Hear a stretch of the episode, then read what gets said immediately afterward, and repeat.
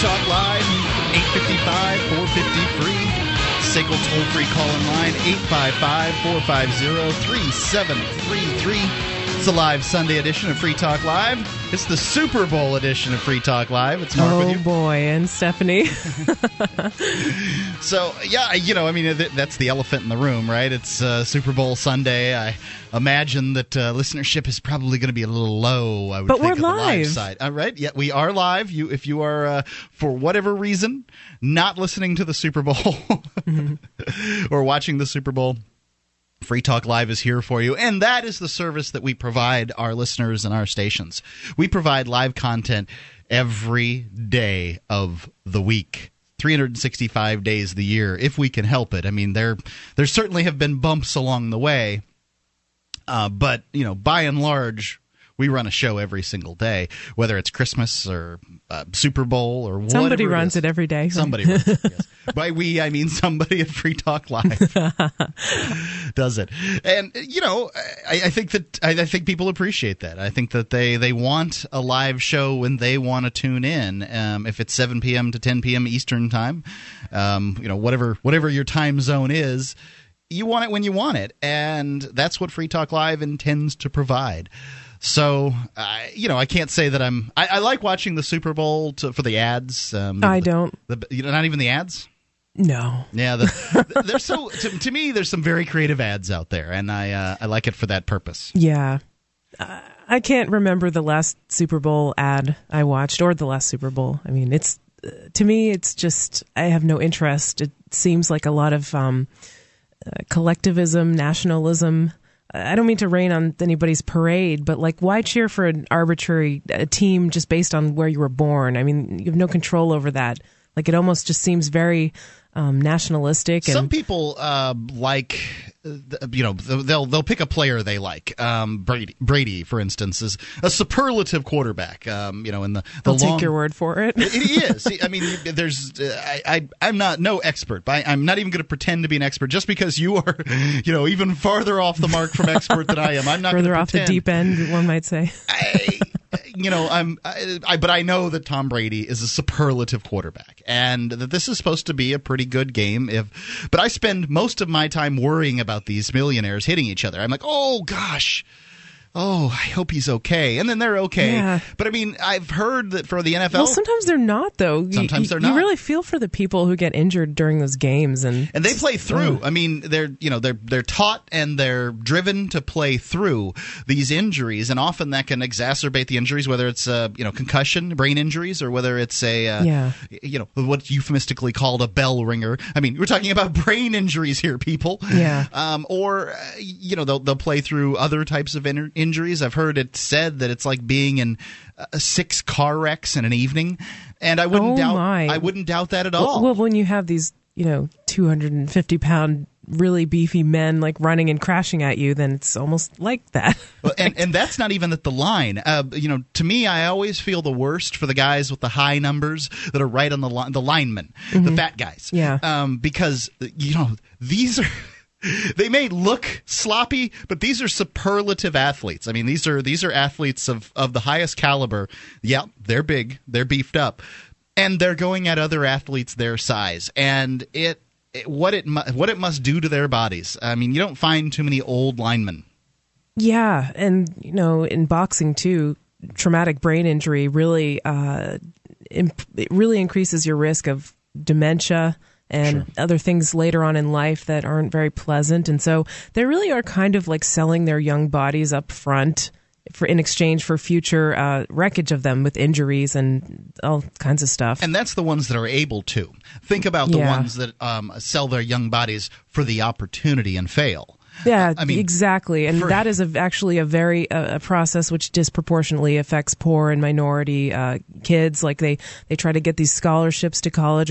The whole college uh, athlete thing. Uh, there's been a lot written about it recently in light of like some of these scandals and just the fact that kids are desperate for a chance to go to college and so they they try to get these athletic scholarships and then they're not paid and they're you know they wreck they end up wrecking their bodies and after that you know they're in a college where maybe they I don't know, maybe they wouldn't be otherwise if it weren't for that uh, sports uh, talent. So what do they do once they get that injury that ends their career? It's really sad. I, you know, I think I think many of them uh, don't hold the they don't take a wise attitude towards the college that they go to. I think that they, you know, they're sucked in by the wine, women, and song that uh, probably uh, circles around, uh, you know, world class athletes, and they mm. don't take the opportunity that um, that is afforded by the college. Uh, I mean, like the college will give them whatever they want as far as an education goes. Many of them scoot through college in order to, you know, have the opportunity at the NFL where they want to be able to make hundreds of thousands, if not millions of dollars. Yeah, there's the idea that the professors like don't fail athletes even though they might not be getting the material, and I, I think that to some extent plays into a stereotype of people who are athletic as being dumb, which is definitely not always the case for sure. And, it's all about choices. Well, yeah. I mean, if you're spending most of your time focusing on sports, mm-hmm. which is fine. I mean, I'm not judging There's that at all. Minds and you probably don't have as sports. much time to focus on classes, right? Sure. Especially the classes that, that colleges um, colleges want you to have like a broad education, or so they say. I think mm-hmm. they want you to spend four years paying tuition and, and stuff. But you know, they they mandate that you take all these classes, which you know, one could say that they make you better rounded, but others could say that well i'm not interested in art history and sure. so why should i take it? Why should i waste my time you know? Yeah i've got a real problem with uh, many of those those classes. I mean you know i want to if if i want to go to college i want to learn what it is that i want to learn and, and go on. But you know this is this is going into uh, the problems with college and um, you know not so much the, the super bowl oh but, yeah well we you know, get off on tangents we were sometimes. having a um, a discussion I, I went to social sundays here in, in keene which is a uh, a project project that my partner Ian, my business partner Ian here on Free Talk Live, um, he's sort of put together to welcome people to to Keene. Yep. And so on Sundays at uh, I think it's five o'clock to seven o'clock or something, we go to a local tavern and um, you know eat some food and drink some libations or whatever and and of course the Super Bowl's going on and we were talking about it and what really is the Super Bowl but or what is your team your team is a bunch of people from all over the world and all over the country. yeah.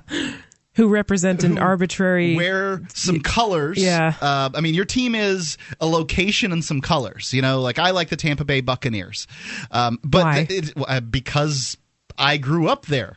You know, I mean, that's I, why most people like teams. I, I, because people around like them. I mean, it's it's sort of this group think mentality that you know my Absolutely. friends, the people I like, uh, you know, like this, and I want to like them, and I'm excited by this, and and that kind of thing. But even with the Tampa Bay Buccaneers, they changed their colors, so it's not even. A, at one point, it was uh, creamsicles, the, the, white and orange, with Bruce the Buccaneer, and then they change over to the uh, the the pewter and red with mm-hmm. the, uh, the the the bandolier on the end of the cutlass. Did people get mad when they changed the colors? No, most of them were excited. It was a, um, wow. it, it, was it, it, these are pretty ugly colors. I mean, Bruce the Buccaneer, 1971. I mean, this was a.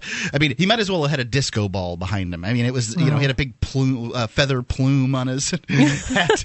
Just didn't make much sense. Well, you know, Mark, does it? I want to ask you if if it strikes you ever as like sort of bloodthirsty, or at least like does it get out of hand sometimes? Because people people will like you know there, usually there's alcohol involved, right? And people are watching these guys hit each other and crash into each other, and oh, someone's going to win and someone's going to get beat.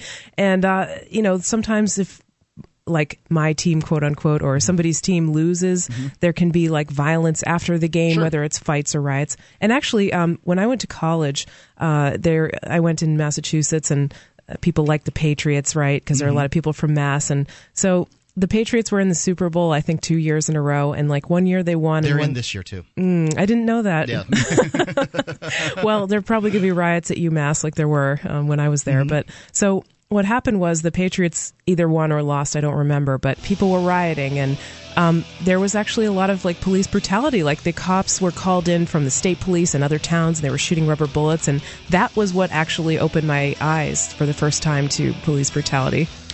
Yeah, well, you know, I mean, you're trying to cull the masses. I can understand why they would use a heavy hand. I mean, if you're seeing people. But why do people rowdy, get so rowdy in the first place? It's a great question. Yeah. Why do people get so rowdy of the sports? 855 450 3733. Free Talk Live. I'm Mark Craighead, founder of Crossbreed Holsters. Are you looking for a concealed carry holster? Crossbreed Holsters is the home of the world famous Super Tuck, the most comfortable concealed carry holster on the market today. Try one out and see how truly discreet and comfortable carrying concealed can be, and find out why we call it the ugliest holster you'll ever love. We are the standard others try to imitate. Get the original. Get your Super Tuck at crossbreedholsters.com. Again, that's crossbreedholsters.com.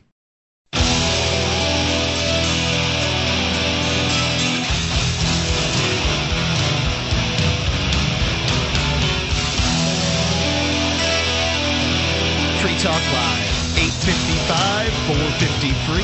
That is the SACL toll free call in line on the live Super Bowl edition of Free Talk Live with Mark. And Stephanie. 855 450 3733. So we've been, uh, you know, having some thoughts on Super Bowl, football, professional sports. You know, by the way, I don't think we're supposed to call it Super Bowl. I think we're supposed to call it the big game. the, um, What radio show am I on, Mark? the, there's some I, I don't know whether it's uh, advertisements or what the purpose is that you're not supposed to say Super Bowl for, but you're supposed really? to. Is it like a trademark thing? We should get uh, Stephan Kinsella back on the show we and should talk, to him about, about that. uh, saying the word Super Bowl and when we can say it, when we can't. I suspect that. Can we say we're- stupid bowl? The I suppose could if that's uh, I you know I'm not prepared to go that far. Um, you- I mean, people are providing a service that other people want to consume, and I'm fine with that. I happen to like other sports better than football, but you know that's me. I'm fine with it too. I just I wish people would think about it a little bit more and kind of question maybe why they might be attracted to that kind of violence and that like it's it's entertainment, it's a sport, it's fun to watch people beat each other up. Do you know what I'm saying, Mark? Does, I- do you sympathize with that at all? I'd rather talk about the uh, Liberty Forum real quick. All right. Well, it's coming up in one, two, three weekends from now. It's Yeah. the Free State Project's Liberty Forum. Actually, a little less because it starts on a Thursday and ends on a Sunday. There you go. Uh-huh. So, yep, it's the Free State Project's Liberty Forum. It's in Nashua, New Hampshire, at a hotel. It's like a convention for Liberty folk, and uh, you can hear a lot of cool speakers there. Um, Joel Salatin or Salatin, I think, is the correct pronunciation, yeah. according to Carla, who is friends with uh, friends with Joel Salatin. um, he wrote "You Can Farm," and he's talking about basically everything you want to do is illegal when it comes to farming, when it comes to farming Yeah. or probably anything else. But that's an interesting talk that I'm looking forward to hearing. Carlos Miller, who was just uh, in the news recently for his arrest, and um, Jody. filming. Uh, you know, photography Yeah. is not a crime. Is his uh, his his blog, and he's a uh, an advocate of the free free press. Yeah, and uh, many, many more. So, and Peter Schiff included also, by the way. I think he's another keynote. so, name. if you want to know more about all the speakers, you can go to freestateproject.org slash Liberty Forum and check it out. And if you register, there's still time. I think they, they haven't taken it down yet. Uh, but you should uh, use coupon code FTL2012 if you want to get your tickets. There's still time. Yep. And you'll need to get a hotel room as well. And I think there's still opportunities to do that. There'll probably be opportunities there day of uh, people to bunk with that kind of thing. But you That will be like a like a gray market, like a sublet of a hotel room, I saying. think. but if you're nice enough, if you make friends, then someone will probably offer you. 855 450 3733. Let's go to Jay in Massachusetts. Jay, you're on Free Talk Live. What's on your mind? Hey, Mark, it's Jay Noon. Hey, Jay. Hi, Jay. Guess you're not I watching would, uh, the big game. well, I, I, I, I don't really have much interest in any of these Yeah, right, right on, sports. right on, Jay. I, I, I've always thought of them as just weapons of mass distraction. Um, you know, you uh, you say to somebody like, I don't know, I, I do this all the time because I have fun with it. I'll be like, so, uh, you know, somebody's complaining about the price of fuel, and I'll try to, I'll say like, well, you understand what fractional reserve banking is or inflation? No, no. Do you know who your senator is? Do you know who your congressman is? No, no. Um, okay, do you know any any names of the people that play in the Boston Red Sox that are Patriots so they can whip off every single one? sure. Or, Yeah. or usually they'll be complaining about some professional sports player doing something, some error or something wrong. And I'll be like, wow, uh, would you like to hear um, what your uh, representative did wrong? Or, you know, pass the, uh, you know, NA, NAD detention bill or whatever? And they don't care about any that. They're, like, everybody's just so not everybody, many people are so wrapped up in these weapons of mass distraction. Yeah. Uh, Yeah, I could see the argument of kind of calling it bread and circuses, although I can't say I really blame people for not wanting to keep up with all the details about politics because that can really kind of wear on you after a while too. But yeah, But I mean, it's the relevance to one's life is significantly more. I think, uh, you know, I mean, I, I agree with you. well, they can actually, the politicians can actually do things that will affect your life Mm-hmm. and make you less free. And they're they're really never doing anything that makes you more free, right? I mean, I think that's a pretty safe assumption to say. But but the football players can't. I mean, they can entertain you if you want them to.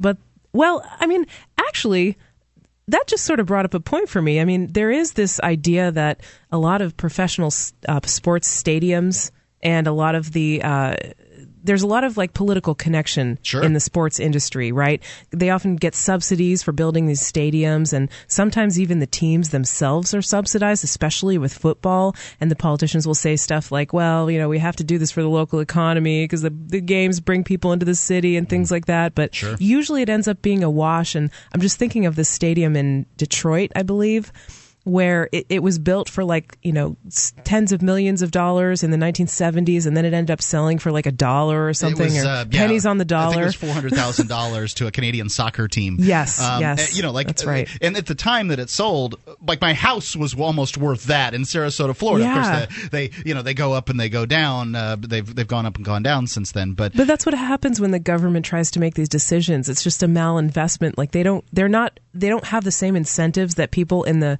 voluntary marketplace do. They're not going off of what consumers want. They're just going off of like di- completely different motivations. Jay, Yeah, well, and another thing I was kind of thinking about on a on a radio show. I don't know if I heard it yesterday or the day before, but they, um, I guess, uh, TSA or they're setting up the same type of airport screeners at the Super Bowl this year.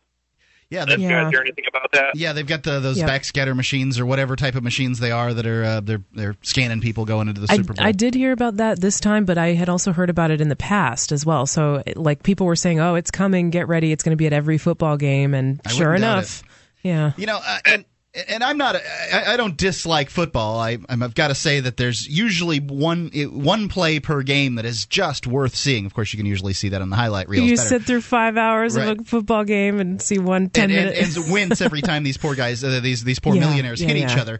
Um, but you know the, the when you watch a football game in real life, I haven't enjoyed it that much being in the stadium. Now, usually I can't afford to be down where the, uh, the you know the the action really is. I'm up in the nosebleed seats.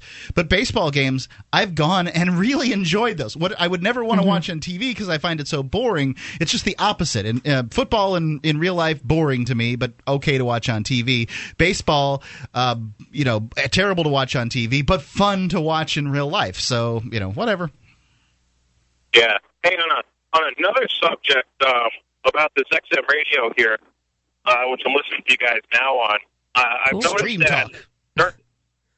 Uh, what's that? It's called Extreme Talk. I think is our channel 165. Yeah, you're on you're on Extreme Talk right now, but um, during the week you're on America's Talk, Yeah. uh, 166 or something, and I've noticed that it used to come on at nine o'clock. And it's like, like you know, a delay on your show or whatever. Yep. Um, but lately it hasn't been coming on until ten o'clock, Yeah, there was, and they're only playing two hours of your show. there was some kind of programming Um, change on uh, um, America's yeah. Talk. Yep. I would encourage everybody to kind of like uh, maybe to um. I've emailed XM twice about it. They actually did respond to me both times. Um, and well, Well, um, I wouldn't know how to, generic response, but I wouldn't know how to uh, Uh, respond to him, Jay. But uh, thanks for the call. Um, Eight five five four five zero three seven three three. I would know would not know how to email them, but if you want to email them, just go to their website. Uh, it's uh, I do know it's America's Talk One.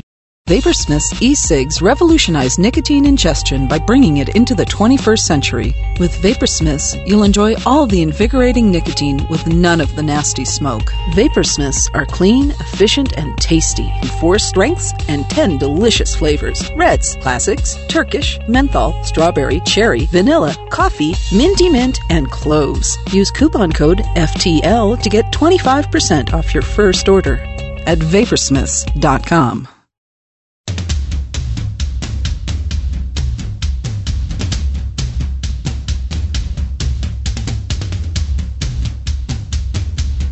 Talk Live, 855 450 free. That's the SACL toll free call in line, 855 450 3733. It's Mark with you. And Stephanie. Live Super Bowl edition of Free Talk Live. Give us a call.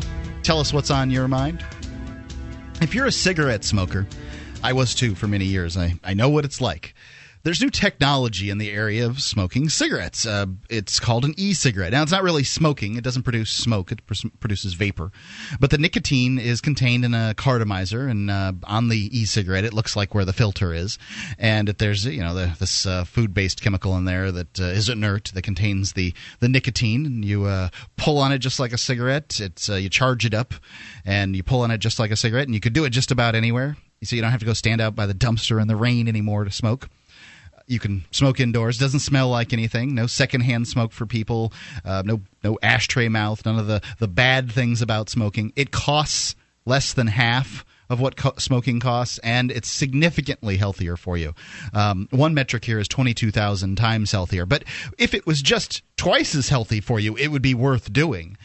Um, it's an it, it's a different experience than smoking. I think you sh- you need to really give it a try, see what it's like. If you've tried other e-cigarettes, you don't know what it's like to use VaporSmith's e-cigarette though. They have a booster in it; it allows you to get a much bigger pull than uh, normal e-cigarettes uh, do. They've got incredibly fast shipping. You'll order and you'll have it in a you know day or two. Great flavors: uh, reds, Turkish, classics, menthol, cloves, cherry, vanilla, strawberry, and is all you have to do is go to vaporsmiths.com, buy 40 cartomizers, use coupon code FTL. You'll get free shipping also. It's vaporsmiths.com, or you can call 855 2 get vapor. It's a numeral 2 get vapor. Vaporsmiths.com. So we're talking about the big game. Sorry. Yeah. Just amuses me to call it the big game instead of the Super Bowl. And you know, we've had conversations here about uh, you know what does football mean uh, to people, and and Yeah, I- that's an important question. it, it it is you know it's America's I think most game. people would laugh at that question and say, "Oh, what do you mean? It's just entertainment. It's just fun. You know, can't you loosen up and have some fun?" But I think it is important to think about like why do you like the team you like and, you know, why do you enjoy watching conflicts between two uniformed gangs basically and lined up. yeah. I'm I'm more worried. I I, I I see the analogy to war, and um, you know my concern that people might enjoy the viewing of violence. Um, and that it's visceral and all that kind of thing. My concern is for the people that play it, and the especially, and not even the millionaires out there, um, the ones that are lost along the way. The I don't know, ten, hundred, thousand young people, men that are lost along the way Yeah. um, the perpetuating of the sort of disposable male um, in our society. You know, for all the uh, for all the talk of feminism out there and, and that kind of thing, you've got to consider that men are disposable as far as society is concerned. I don't think they're disposable. They're taught well. uh, As far as that's why I said, as far as society society. well, is I just wanted to make that clear. They're the ones that are tossed, uh, you know, tossed into wars. You know, they're young. well, who young does that? It's the state. sure, sure. Um, I mean, and- I don't think which- that comes from feminists. That's what I'm saying. I didn't claim that it was. Um, Okay. There's a lot of conversation about there out there about rights uh, for women, but uh, there's very little conversation about how men are human doings rather than human beings. Um, what a man's role in the family is is to provide and do rather than be. And yeah, I think it's really important to like examine those those premises because that's a that's a very confining role to be forced into. Sure, you know, just like female gender roles can be extremely confining, so can that male role of the provider and the pressure to be this like rock of a family or whatever, and just sacrifice yourself for everybody else. It's a very anti um, libertarian concept, right? It's this very like self sacrificing and more kind of. so, it doesn't do anything for anybody. yeah, I you don't think it does. Dollars right. doesn't make don't make kids happy think about when you were a kid you didn't know if you were poor you didn't you didn't think about your income level compared to other people Mm-hmm. you cared about your family and that's what a father can do best is uh, provide and i don't know how we've gotten uh, you know wandered off uh, from football to that but Well, you said the disposable male Sure. and the, the injuries that people incur, and it's it, it is men that play football. It's And not women. a I symptom don't, I don't disagree with you there. Yeah, sometimes women will play kicker, which, uh, by the way, if you're going to teach your, your your young son to uh, play football, this is the role for you. The guy jogs onto the field.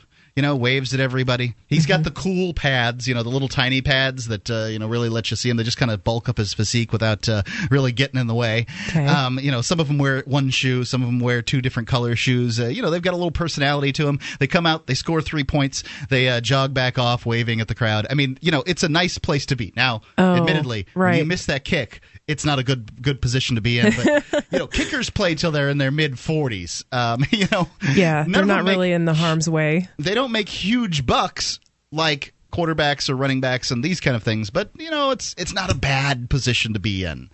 So Yeah. anyway, if that's what you're going to do. Well, I mean, I think you bring up a good point, Mark. I mean, and I uh, to agree with you because there there is this pressure. I think a lot of times for for men to be really strong as I, I'm sure they feel it when they're young too like because they're taught it from a really early age like you know don't cry if you get hurt because it's not masculine or manly or whatever. And uh, don't complain about anything just suck it up and deal with it. And those are harmful memes too because you know everybody has everybody has feelings everybody experiences pain there's nothing shameful about that right I think there's times to push through um, whatever challenges you might be facing, and, and I wouldn't say otherwise. But you know, Well, often, there's a difference between like becoming a, a victim and like having that mentality that you're helpless or whatever, and really acknowledging that you are experiencing pain and that your body is giving you a signal to stop doing what you're doing or whatever, right? Yeah, indeed. I, you know, my cons- like I said, my concern when it comes to football is these young men that are along the way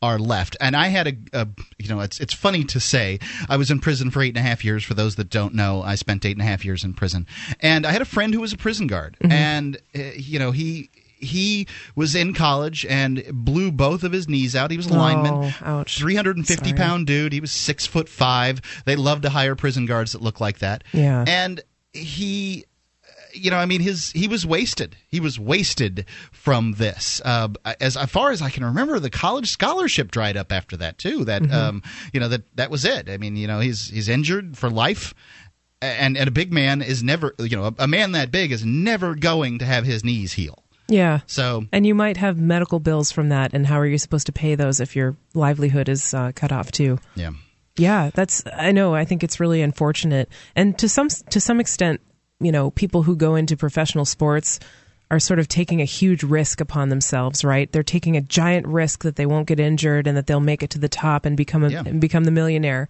and that's what everybody wants. But better odds really, lottery, but- very few people get to that point. very few. And there are lots of talented athletes out there, but man, it if you if you could look at the real the real facts, like you know, professional sports is not your guaranteed ticket out of poverty. It quite the opposite. You know, a lot of people get really ruined for their careers, and it's sad to see. Their bodies can be ruined for life. Let's go to Irwin in Illinois. Irwin, you're on Free Talk Live. What's on your mind?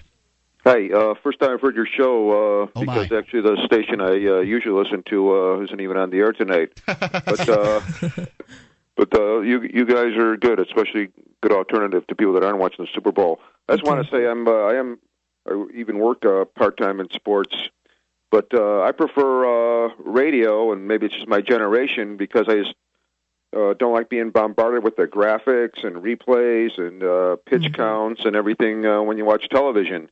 So just one of those things, maybe how you grew up. But uh, Yeah, there's a there's a this phenomenon. I I've sold radio for a living for you know more than a decade, and one thing that we're told is is that a lot of people listen to the radio and then will watch the TV. Um, you know that they want to hear the the radio announcer that uh, that aspect that uh, that that that talent pool. Whereas you know the guys on TV are they're unbiased or whatever. The radio announcer is not at all. right, that's exactly what I do, uh, especially uh, for baseball. So I've heard how many uh, how many baseball games a year do you think you listen to on the radio? Uh, well over. Uh, well over a hundred. I'm a uh, actually a Milwaukee Brewers uh, ticket holder, so uh, I, I just get listen to uh, Bob Uecker on the uh, Wow. Milwaukee Brewers games, and you know basically through uh, uh, satellite radio. Irwin, I, th- I appreciate uh, the thoughts. Thanks for the call. Thanks okay, for listening. You guys, have a great night. Yeah, too. Same to you. 855 450 3733. Some people prefer radio over television. Glad we can provide an alternative. Excellent. Free Talk Live.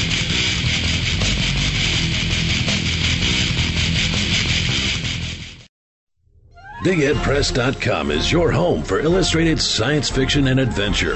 Escape from Terra, Volume 2, continues the bold adventures of intrepid space pioneers as they find wealth, freedom, and a giant Elvis hit in interplanetary space. Phoebus Krumm is where Swashbuckle meets steampunk in this offbeat space pirate saga written by L. Neil Smith and illustrated by Scott Bieser. Both books are $14.95 each and available now at BigHeadPress.com.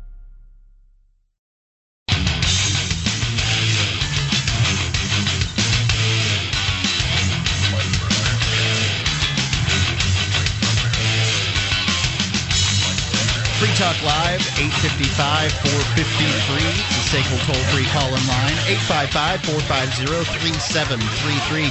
You can call in with whatever you want. We've been uh, chatting up the big game. and uh, I don't even want to dare practice my radio puking voice in front of I, I, everybody. I haven't heard any women uh, puke. You've got a deep enough voice, you could do a reasonably good one. Yeah, you know, mostly women on the radio have had voices like yours. Uh, Uh-huh. You know that uh, that sort of deep, husky sound, and um, it's it's sort of more traditional.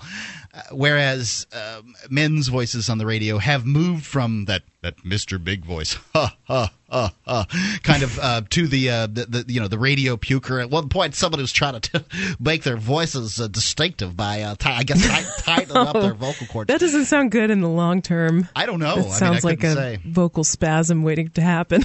but now people are you know now on the radio it's it's sort of the time of Mr. Normal voice uh, it's it's okay to talk like normal people on the radio I mean obviously you want to be clear and have good diction but Mm. uh, you know it's it, it it's it's a whole new era in broadcasting I'm glad about that because I like I like the idea of sort of what you hear is what you get. I try to be as genuine as possible when I'm on the radio. So yeah you know. I would it would be very weird to me to fake to affect a voice Yeah. but people who do affect them just at some point or another they that's how they they talk normally I worked in the radio yeah, business you and could I could, I you could tell could you a lot of become that talk like character, right? You know, you start to become Manwich or whoever you.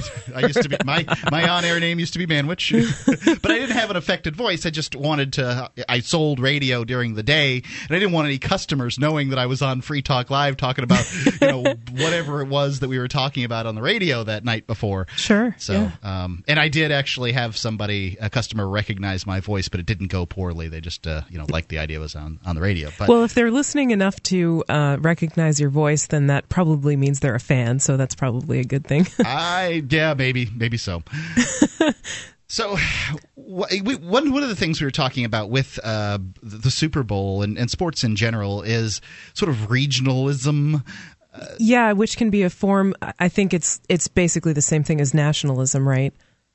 I mean, it would almost be like if I said, "Well, I I grew up in New England, so obviously everything up here is better." You know, People the- feel that way. Yeah, yeah, I know, think I they mean, do. And uh, you know their, their team is good because uh, you know it's it's just funny. I went to a Super Bowl, uh, you know, a few years ago. It was uh, the Patriots versus the Indianapolis Colts. I don't know, it was like five or six years ago or something like Mm-hmm. that. And we went with a friend who happened to be a Colts fan, and he wore his Manning, uh, you know, thing into a bar here in New England. And Oh, I'll tell you, I had, and and it was a narrow win. Uh, this wasn't a Super Bowl. I'm sorry. This was a playoff game. Um, it was a narrow win for the Patriots. Uh, you know, and, and basically they had been down the whole time, and then at the end came back. And uh, just the antics of the people in the bar. Like there was this one girl, you know, doing this kind of dance where she slapped her butt in front of the guy, and it was just really bizarre.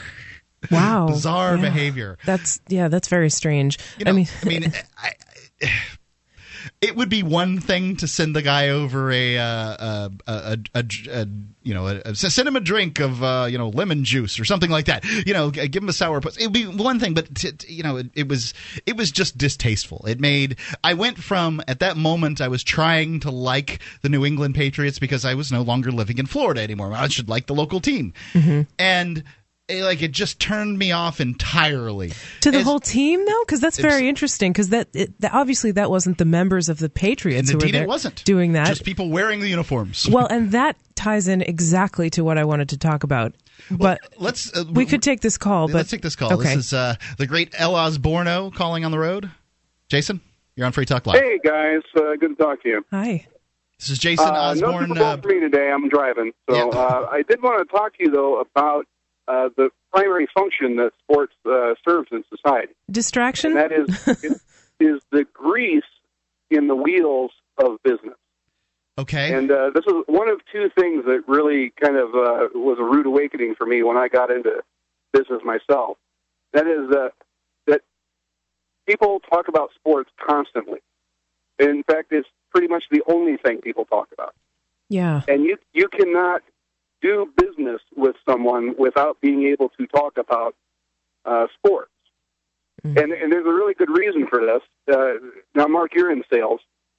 So um, when you call up a prospect on a cold call, uh, you know, what if the first thing out of your mouth was, "Hey, what do you think about that military-industrial complex?" yeah, that isn't going to go well. That wouldn't go over well at all. Or, man, what do you think about all these abortions we have lately? right. It's a loaded You're- conversation. You're not, you're not going to get anywhere.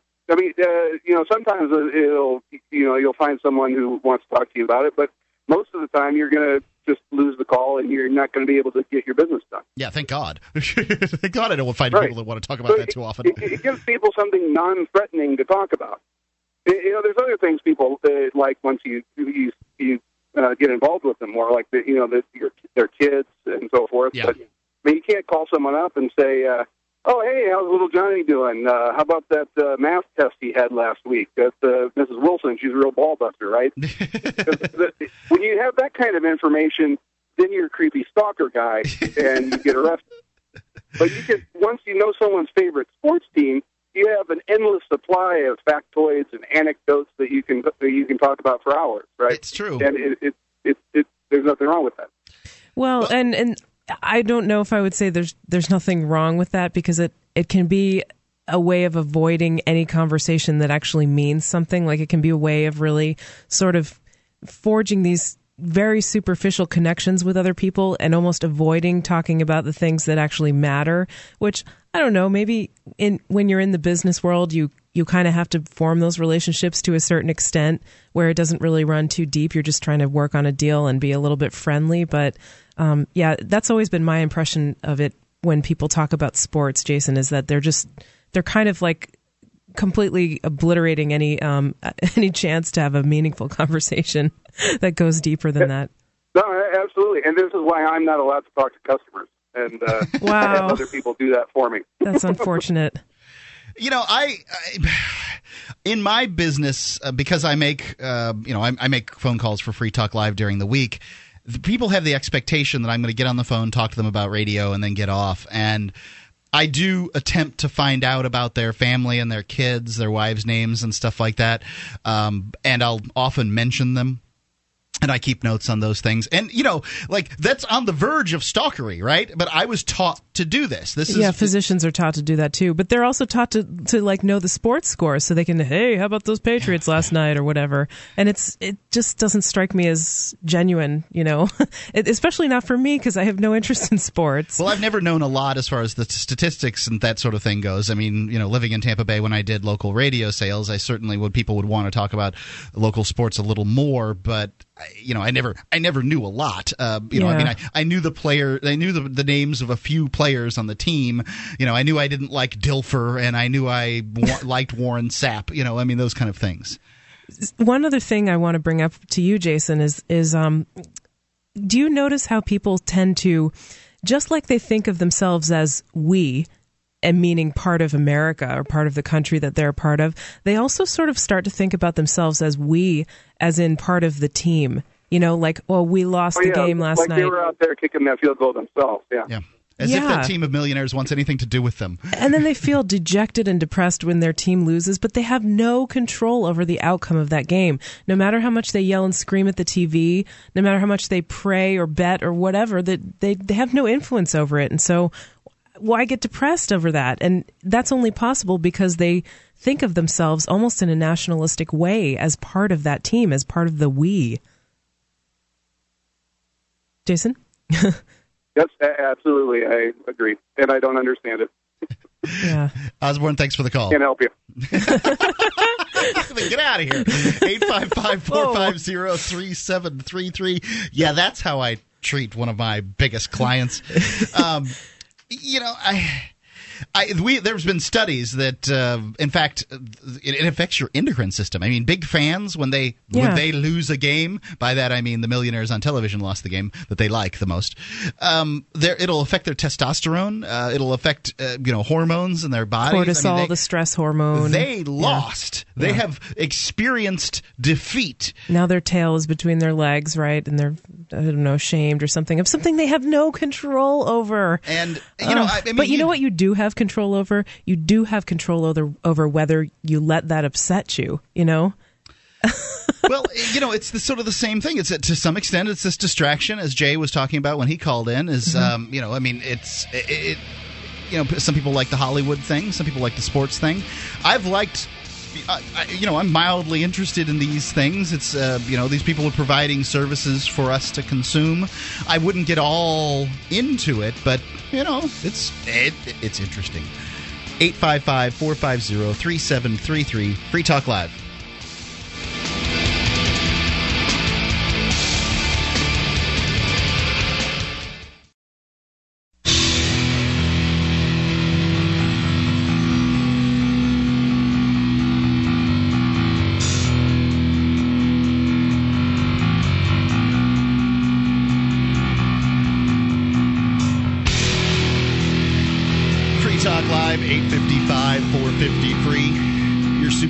Headquarters. We've got all the sports scores here. No. One group of don't. millionaires is leading another group of millionaires by a little bit right now. Uh, I don't know how much. I, I don't have no any any idea of what's going on.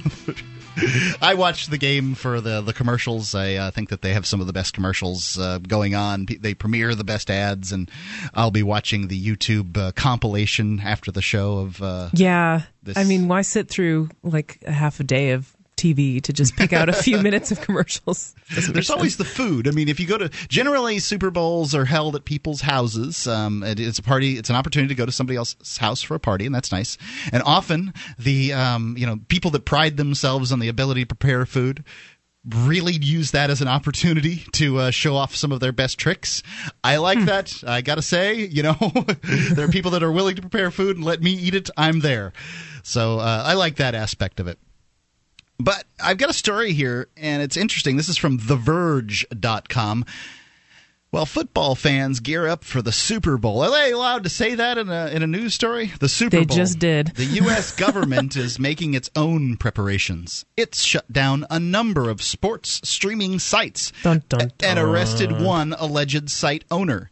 Oh. Immigration and Customs Enforcement, also known as ICE, has confirmed that it seized 307 domain names and oh my 4.8 million in counterfeit NFL merchandise in Operation Fake Sweep, Ugh. which is give which me a break. Fake NFL merchandise initiated Ugh. in October.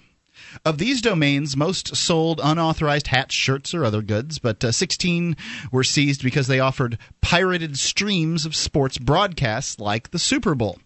Now, the Super Bowl. Nope, you can't watch our product. You can't be, be a fan unless we say so, unless you get it from us. Uh, well, it's strangely, I mean, they're running it ads no sense. during it. Yeah, yeah. Free Talk Live is picked up by all kinds of websites. Some of them ask us. I don't know if all of them. I have no idea. Yeah, but that's great for us. Right? I mean, we they're want our content our front of more ears. Yeah. The, our customers, who, for whom we work, um, we work for that radio's uh, media is funny because you're working for your listeners and for your customers at the same time. So you play this kind of juggling act.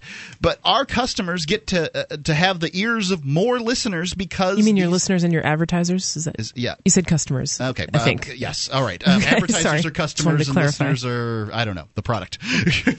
oh, you're a product. and, and you know, we I, I, would be very happy. So I mean, you know, to me, it's a failed business model that says we do not want further distribution, free distribution from yeah. you. But Gosh. you know, that's me. Um, I, have got some other thoughts on this, but I want to finish the article here. Nine of those 16 domains were owned by Yonjo Quiroa of Michigan, who was um, uh, was arrested in the sweep and now faces one count of criminal infringement.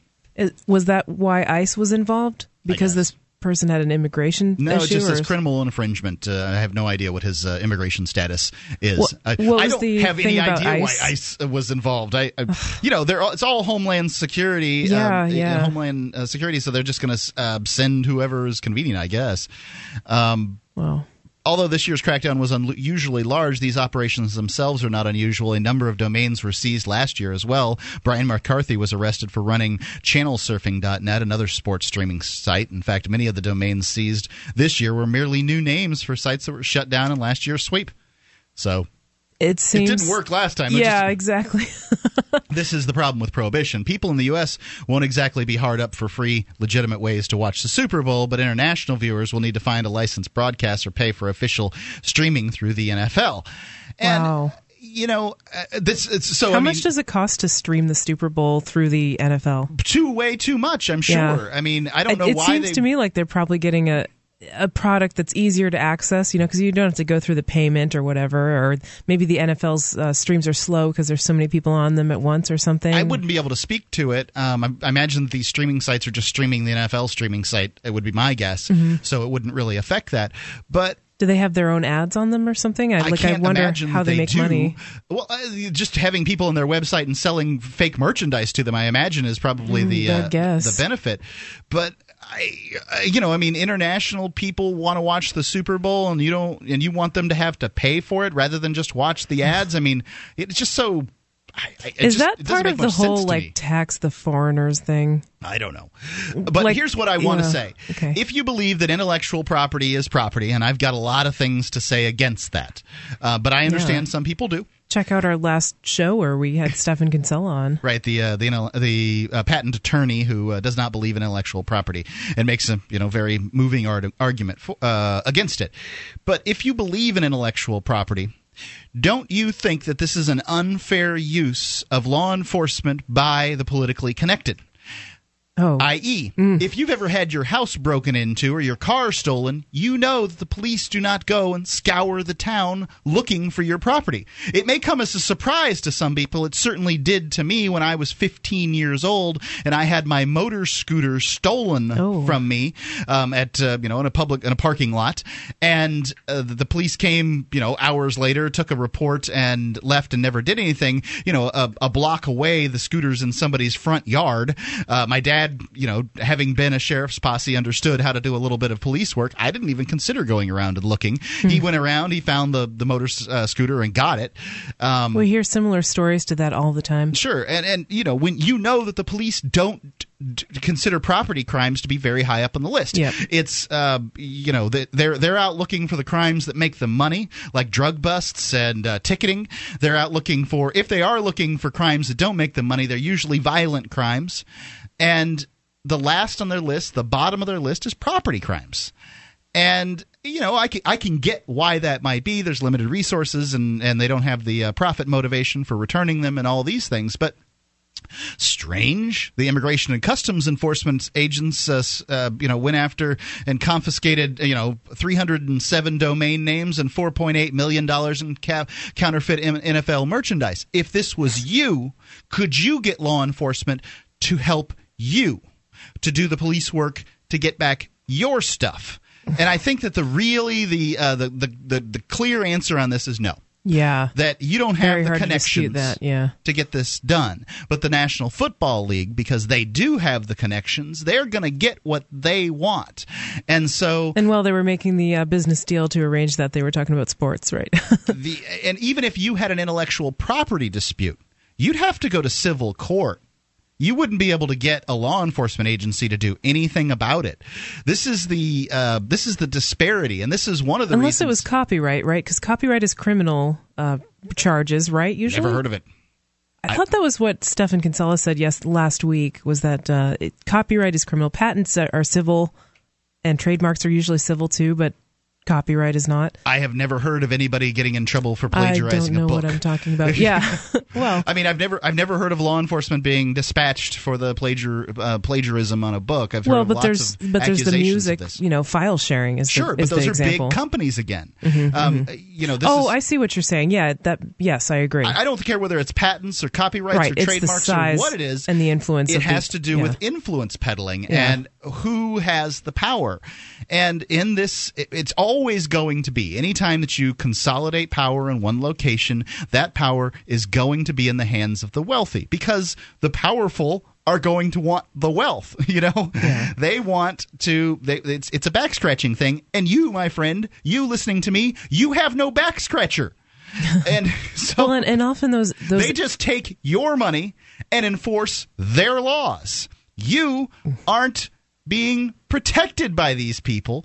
They are not protecting you with their intellectual property laws. They're protecting the wealthy. And I'm not saying that the wealthy don't deserve equal protection. They're not getting equal protection. They're getting superior protection.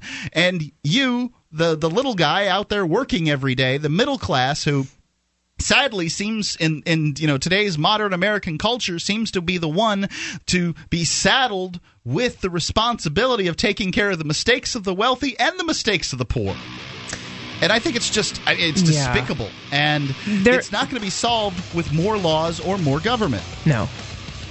855 450 3733. Call in and defend this, please.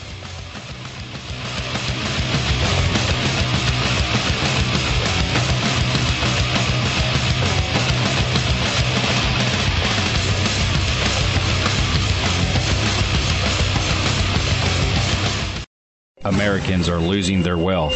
People are rioting in the streets. For years, the American people have ignored the assaults on our liberty. The book in plain sight, The Disregarded Truth, not only reveals the truth and the deceptive tactics that have caused the decline of our liberty, but also identifies and explains how we, the American people, can restart what was once a free America. It's time to wake up, protect our liberty, and return the government back to its proper role. It's time to know the truth. Order in plain sight, The Disregarded Truth today at Amazon.com.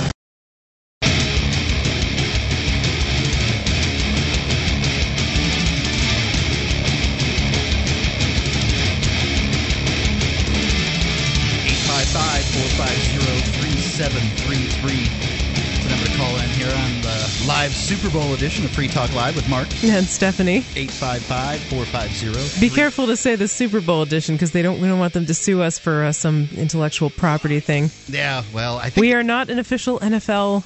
Uh, radio show. Yeah, we are free that, agents. I don't think it, it takes any uh, listen any time at all listening to this show to, to realize that. right. Yeah. 855 450 3733. So you can call in and uh, talk about your thoughts as far as uh, the the Super Bowl and, and that kind of thing. We just uh, read a story and I thought it was. Uh, you know, it's it's interesting the idea that the NFL shuts down 307 websites and uh, many of them not in the United States, just going around the world and shutting wow. down, you know, sort of websites. And uh, how did they extra jurisdictional. How do they do stuff. that? They, have the biggest seize, guns. Yeah, that's what that it really it. boils down to. Is you know, I mean, the United States is such the big boy on the block that there's nobody who can do anything about it. Our laws are tantamount, and you will follow them no matter where you are. They're really overreaching. IRS putting more than 100 agents down in Panama listening to expats talk about to, to, just to find out where expatriates are, are putting their money. Oh, and by my. expatriates, I mean people who are you know United States citizens listening abroad. This or not listening abroad, living abroad. The United States is, I think, the only country in the world that would, uh, you know, the claims that it, citizen, its citizens need to pay it for income that is not brought inside its jurisdiction. Right. Most countries and they want to exit tax you too, right? If you leave the country, they'll tax you as though you sold everything you own, right? I can't. Yeah, I can't say what um, you know other countries do as far as uh, exit taxes, and I think that exit taxes, uh, exit taxes, I think are a great parallel to the time when people could purchase their freedom yeah, slavery. exactly. Um, I mean, you know, in the Roman times. But except in that situation, you have to enter into another slavery situation you know you can't go you can't go from uh, exiting the U.S. to being completely free out outside of the jur- jurisdiction of any government. You you pretty much no matter where you go, you're going to be ruled by somebody. If you're on their piece of land, but the United States goes beyond that and claims you as its own. Yeah. Um, this this term citizen that they use, which is uh, you know a kinder, softer serf. Not even just citizens. Like there was a recent case of a um, a boy, a college student or something in the UK who had a file sharing website or was like hosting Mm-hmm. some copyrighted something on his website and allegedly, and they extradited him. Yeah, yeah.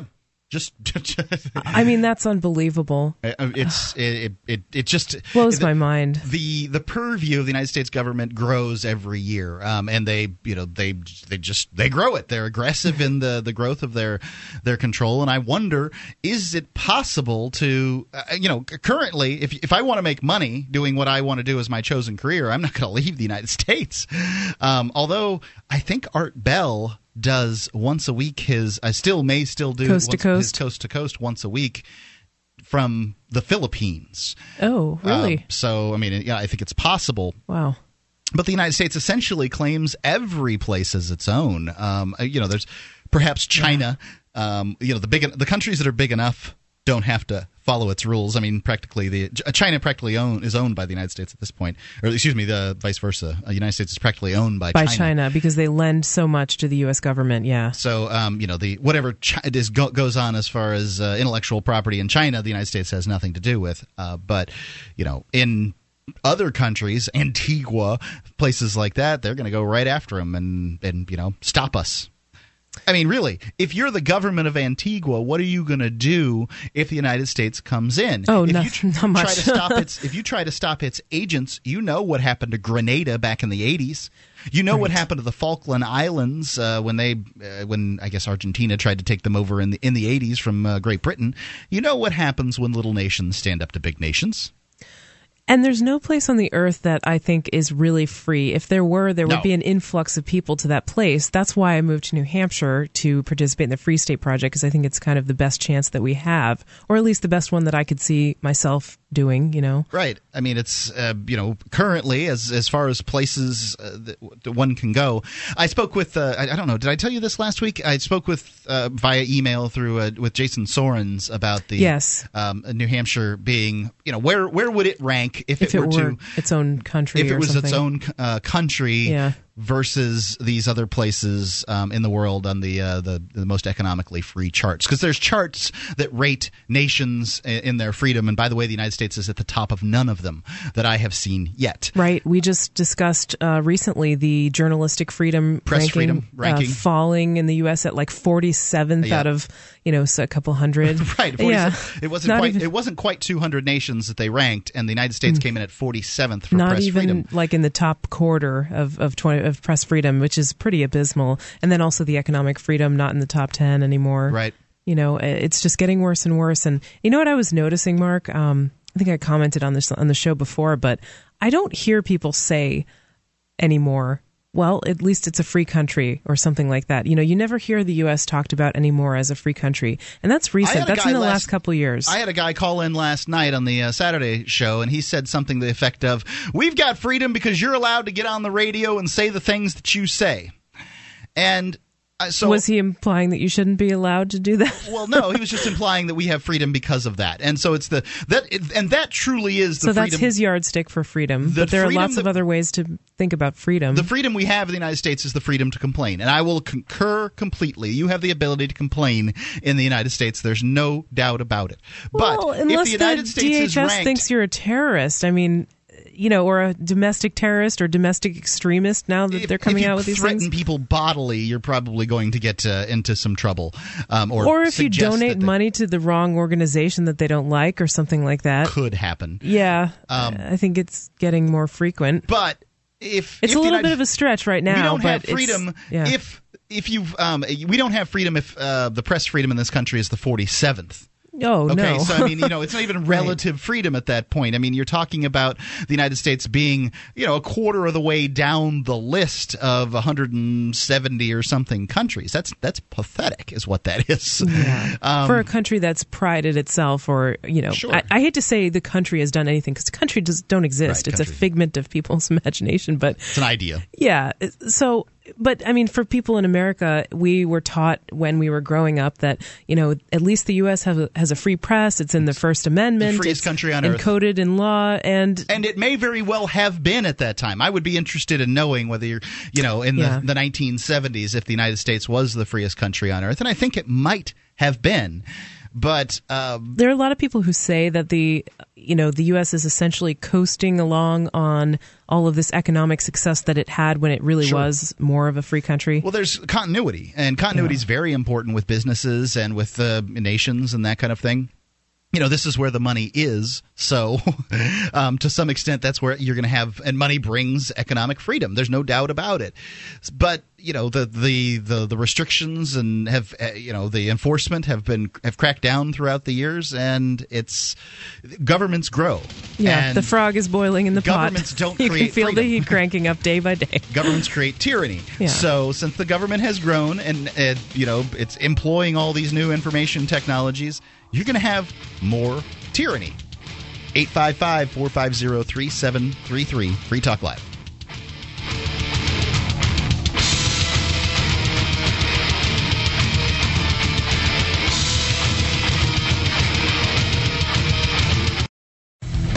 As a smoker, you know traditional cigarettes are unhealthy, and the taxes feed the very beast stealing your freedom to smoke. That's why the Vapor Station offers an assortment of electronic cigarette kits. Each rechargeable, refillable kit is an effective, affordable alternative to smoking. No combustion, no tar, no foul lingering odors, and no smoke, secondhand or otherwise. Just inhale pure enjoyment and exhale vapor. Take a puff just about anywhere without getting hassled. Get your e cigarette kit now at vaporstation.com.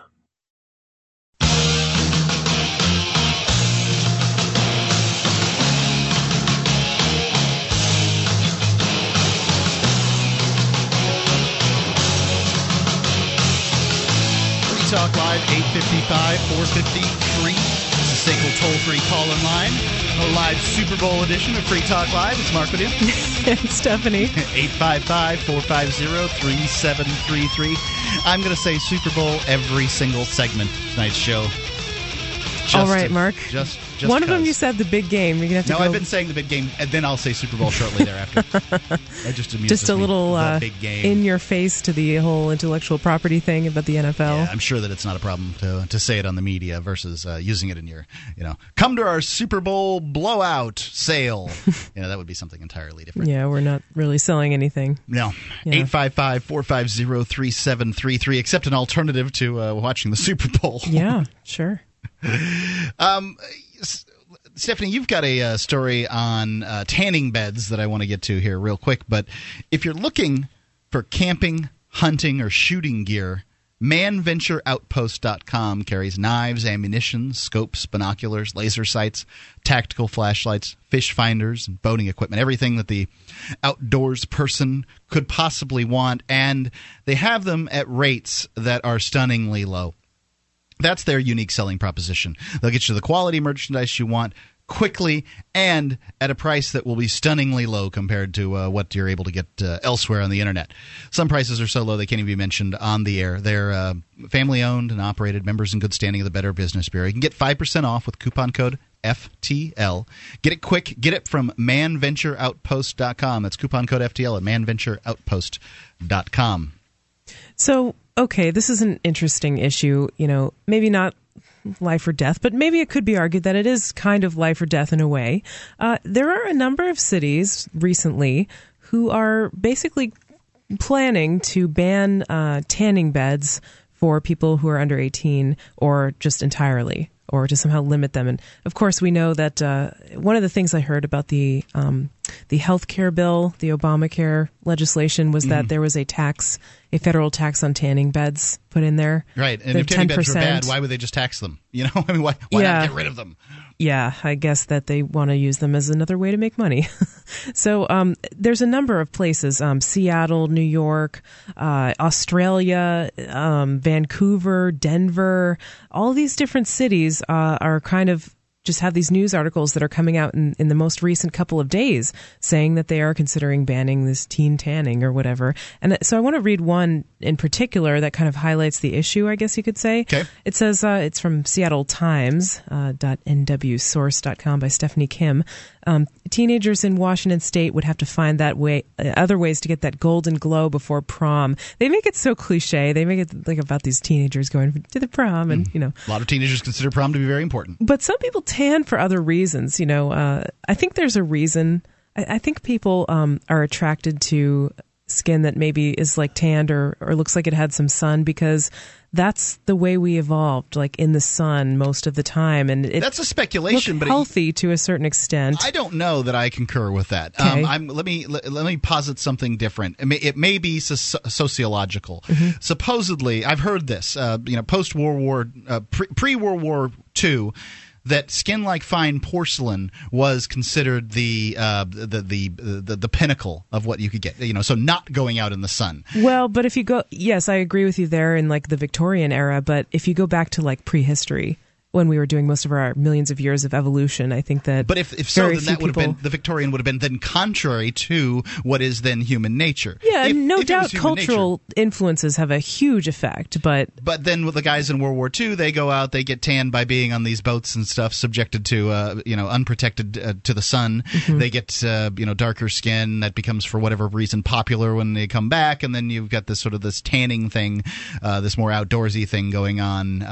Post World War II, so it Well- could be. It's let's let's call it cultural, and uh, we can Okay. we can agree then. Sure, sure. We could call it cultural, but you know, there are some people who uh, who tan for reasons that are outside of cultural norms. Like um, th- some people have uh, have severe um, psoriasis, which is a skin disease that causes like scaly, flaky, itchy Mm-hmm. Little skin. spots and stuff. Yeah, we've all seen people with. Usually, they have it on like on like their elbows, Elbows or a, you know, knees. a good good place to look. Yeah. Yeah. Um, so actually, so in people who have really severe forms of that, sometimes dermatologists will actually prescribe them like these UVB producing lights that will they Yep. can put on their skin and it actually can help improve the disease. And so there are other reasons to tan. I, I think most people tan for looks or for I would think so. or maybe to feel good because in some places there isn't very strong sunlight in the winter, like Yep. here in New Hampshire.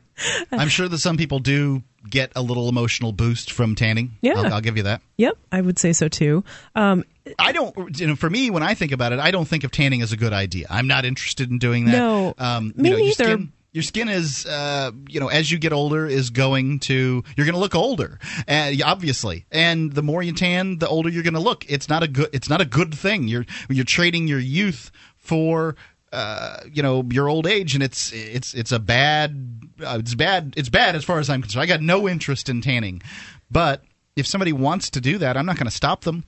I'm not going to, uh, you know, I'm not to legislate against them in the same way I wouldn't do with uh, cigarettes or, you know, drinking beer or whatever. I mean, I may, I may disagree with their actions, but I'm not going to. Be, and how much is against it? how much is too much? Like if someone tans once a month in the winter only, is it really going to hurt them a lot in the long term? I wouldn't think so. Maybe not. Uh, you know, there are certainly people can abuse anything, Yep, right? sure can. They can abuse food, soda, anything. Do you hear that music? It is uh, not on the air. Okay, I'm sorry. so, I mean, people can abuse anything that they that they want, you know. And I just wonder what alternatives people will seek if, like, tanning salons start to go out of business because they're taxed and banned and Sure regulated. I mean, they could just lay in the sun. They could Well, they uh, buy use these fake tanning the- sprays or That- whatever. Certainly, they'll do that. Um, I, I don't know if tanning beds are better or worse than the sun. I would say that they're probably about the same. But they also people can buy tanning beds and you know put them in their homes. Tanning Maybe beds can be more intense than the sun. I mean, can? they because they, are very close to the skin, right? And uh, you know, there's some and then you won't have the um, you know i mean i assume in tanning beds that they have 15 minutes for a certain amount of money so you put it in so you get a you're automatically timed for how long you're in there Yeah. so maybe you, if you buy one for the house you'll be spending accidentally you'll be spending 20 minutes or 25 minutes in Yeah. when you would have otherwise only spent 15 so they or may you very to well hurt your eyes if you don't have the proper eye protection. You need do and, that. Yeah, that's very important. So. I don't know. I think whenever the the general theme that I think a lot of people are familiar with about prohibition of anything is that when you prohibit something, oftentimes more dangerous emer- uh, alternatives emerge to Yep. it, and it goes underground. So I just wonder what's going to happen to tanning if it goes underground. Well, there, there certainly are um, unintended consequences all the time with prohibition, and it makes one wonder yeah. what's going to happen. Now, in this case of cities uh, banning it, this I, I or hate when- states, yeah. w- w- what states? A lot of different ones. This is about Washington. This article is about Washington State, but California has already banned it for um, people under 18, Mm-hmm. uh, as, as I understand it. And then there's a, a bunch of other uh, cities and states, Vancouver, uh, Detroit, New York State, like a bunch of other places are just talking about So banning it. when they're, uh, you know, I was I heard a bunch of cities. You heard Denver in there, and I heard Vancouver. Yes. Um, It's a mix of cities and states so when cities do it, I don't think they're really accomplishing anything.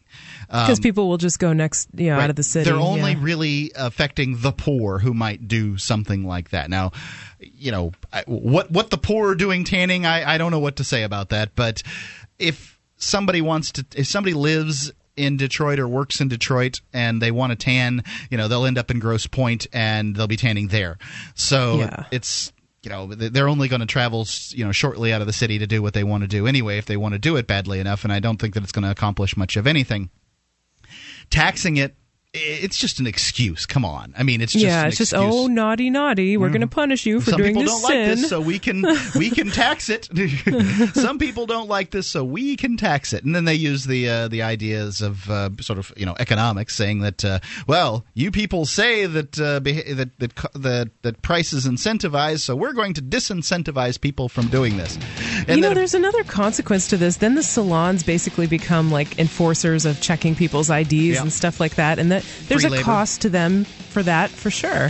So all around, I, I don't know if it would accomplish its intended goals, and probably might create a lot of unintended consequences. 855-450-3733 do you think uh, you know age restrictions on tanning beds is a good idea 855-450 free on free talk live Are you looking for camping, hunting, or shooting gear? ManVentureOutpost.com carries knives, ammunition, scopes, binoculars, laser sights, fish finders, and boating equipment from manufacturers like Aimpoint, Bushnell, Otterbox, Crimson Trace, Ka-Bar, Remington, Streamlight, Winchester, and more. ManVentureOutpost.com. Family owned and members of the Better Business Bureau. Prices so low, some can't be advertised. Get an additional 5% off with coupon code FTL. Get it quick. Get it from ManVentureOutpost.com.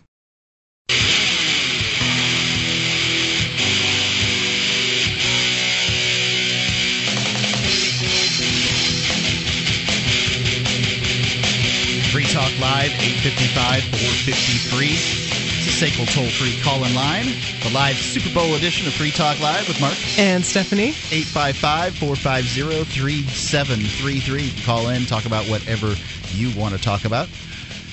That's one of the reasons we show up here every so what seven nights a week and do a, a radio program is so people can call in and talk about what they want to talk about. Free Talk Live is live seven nights a week from 7 p.m. to 10 p.m. Eastern Time. And you can get archives going back for the last five years completely free at archives.freetalklive.com. We make available to you, unlike just about every other radio program out there, certainly commercial radio program, uh, we make our archives available to you for free because most of them want to charge you all kinds of money for, uh, you know, to be able to get on their podcast. I don't think they make available. I wouldn't know for certain, but I don't think they even make available to you archives.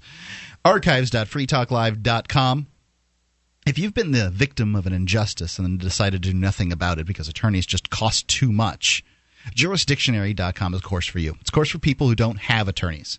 It arms you with the information on how to use the court's rules. This is what you should have been taught in civics class back in high school, uh, because until you know all these rules, how to move the court, and you know the proper ways to make objections on what grounds, you're fighting in the dark.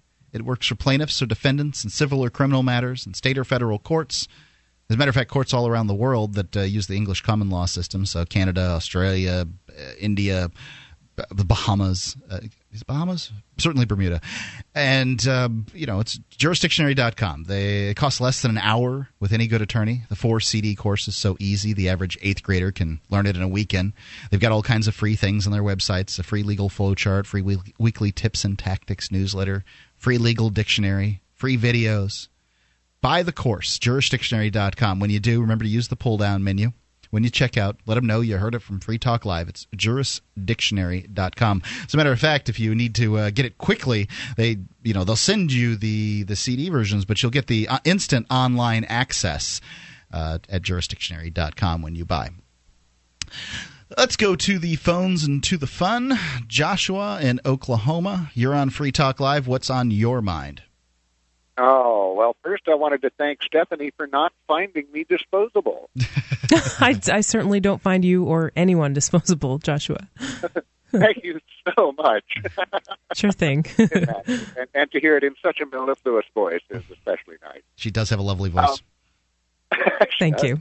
Uh, I wanted to call because um, Stephanie had said that there doesn't seem to be any place where you can be free or freer than what you're working on in New Hampshire. Joshua, t- talk directly into the phone if you would. I asked the fellow if I had a sound problem. He said it seemed okay. Better, better? That's better. Much better. Worse? Much better. Oh, okay. I'm, I'm eating the microphone. Okay. Um, yeah, it, the place does not exist yet. It has to be built. Uh, there's another frontier out there. And, you know, part of the sports thing you were talking about earlier is because humanity has always been moving toward a frontier, at least European humanity, and when we don't have one, we fight. And lacking real wars in the last couple hundred years, we've turned to vicarious fighting in team sports. Vicarious And, fighting in uh, what? Team sports. We've taken to vicarious fighting in team sports. Does it remind you of the gladiators at all, Joshua? Because some people Uh, draw o- those parallels. No, only only a little bit. Um, I see some differences in the mentality of the people in the ancient Mediterranean world and the primarily Northern European types that we are. Uh, our frustration and our need to really challenge ourselves will turn us inward against each other, and I think there's a little more of the vicarious.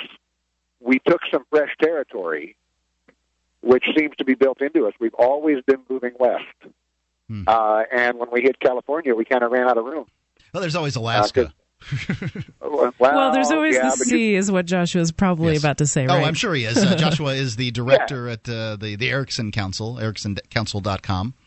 uh, chairman. That means I don't get a vote unless there's a tie. All right. I, I don't know the specifics. Um, and yeah, the the uh, the sea is a frontier that we can tame it and make it livable, just like we did Europe and then the American West. You know, when we first moved into Europe, it was not livable. There were animals that were nastier than we were, and forests that we did not have the access to cut down, and we figured it out. Uh, the, the, give people the rundown real quick of what the Erickson Council is, because I've actually I've got a live read to do here for you this evening. But um, you know, you might as well we- we- since we've got you on the phone, might as well talk about it. What is the Erickson Okay, Council? great. What's the what's the goal? The Erickson Council is a group of people who have come together to build floating homes, which will go anywhere in the world. There are three feet of water, including up rivers. They make all their own electricity and hot, cold, fresh water. And the larger ones have room on board for farm and garden, so they can actually make their own food for everybody on board. And they make the, The electricity. They make the electricity how? Uh, from the motion of the waves. Because I mean, uh, wave power is the cheapest form of electricity known to man. One inventor down in uh, one of the Guyanas in South America, I believe, he built one called the Wave Reaper. You can Google that word Wave Reaper and see diagrams of it. For twenty thousand dollars, he built one that made two megawatts. how many how many megawatts? Two megawatts, two million watts of power, constant, all day and all night. There's a lot of horsepower in your sort of one foot wave, right?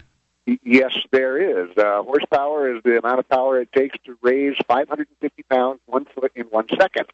So when you see a wave that's you know eight feet across and it rises up one foot in one second, you just watch the horsepower in action.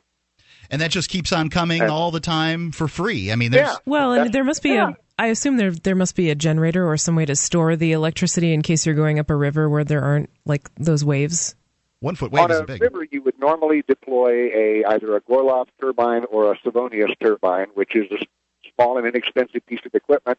You have as many of those aboard as you think you're going to need, and you know you'll look at a river and say, "Can I go up that river and keep my refrigerator cold and keep my lights on, or do I need to maybe save that for another trip when I've got a little more equipment?" Mm-hmm. Just just sense. like you know on the prairie, they had to look at a mountain and say, "Do I have enough horses to pull my wagon up that mountain, or should I stay in the valley?" Yeah, should I just stay here and grow fun? And people in Kansas did. and, and that's how Denver was founded. I'm sure they were on their way to Oregon. They got to the edge of the prairie. Dad saw how big that mountain was and said, "We're here." I bet, I'll bet you're right. I'm just I'm, I'm not eating anybody, so I'm not going up there. That's right. So, and Now, uh, you know, I, I think that probably the first people when when people hear about the the idea of these uh, boats, I, I know I happen to know they're made out of concrete that can make their own power, grow in some cases grow their own food, uh, purify their own water. They can all grow their own, make their own power, and purify their own water. People want to see one. So, what's you know, how does someone how does one see one? Well, you have to join the council and put up a cash stake in your own future and the work of that council and help us build one. The designs have been vetted by the top naval architect in the nation. And when I say the top, I mean when we started calling naval architects after we had finalized our design and thrown several designs in the trash, we sent them JPEGs of our sketches and then called them back and said, okay, have you looked at what we're doing? They said, yes. We said, will it work? They said, yes. We said, can, do we need to make any changes? They said, no, you did it right. We said, can you do it? They said, no, you need Raj. And well, who's Raj?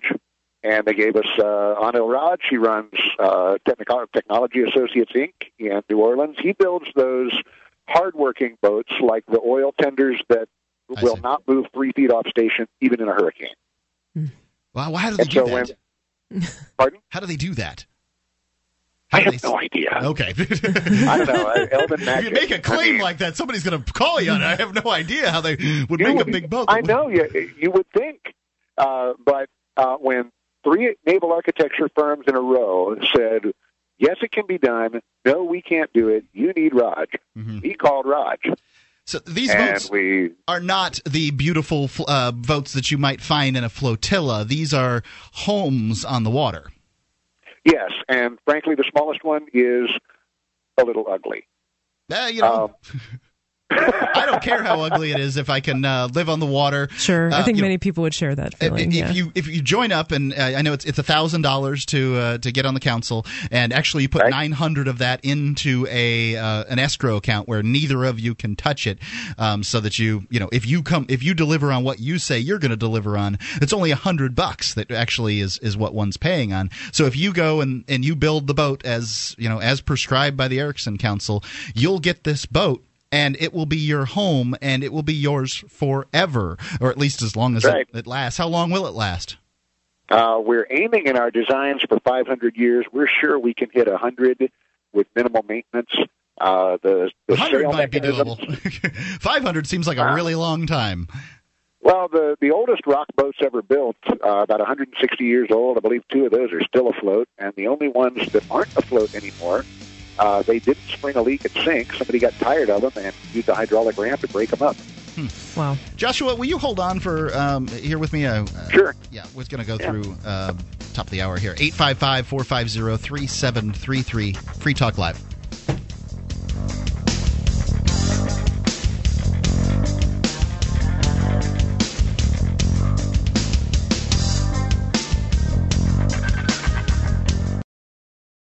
Here on Free Talk Live, we've been pretty excited about the Bitcoin. It's a decentralized, free market digital currency. You can learn more about it at weusecoins.com.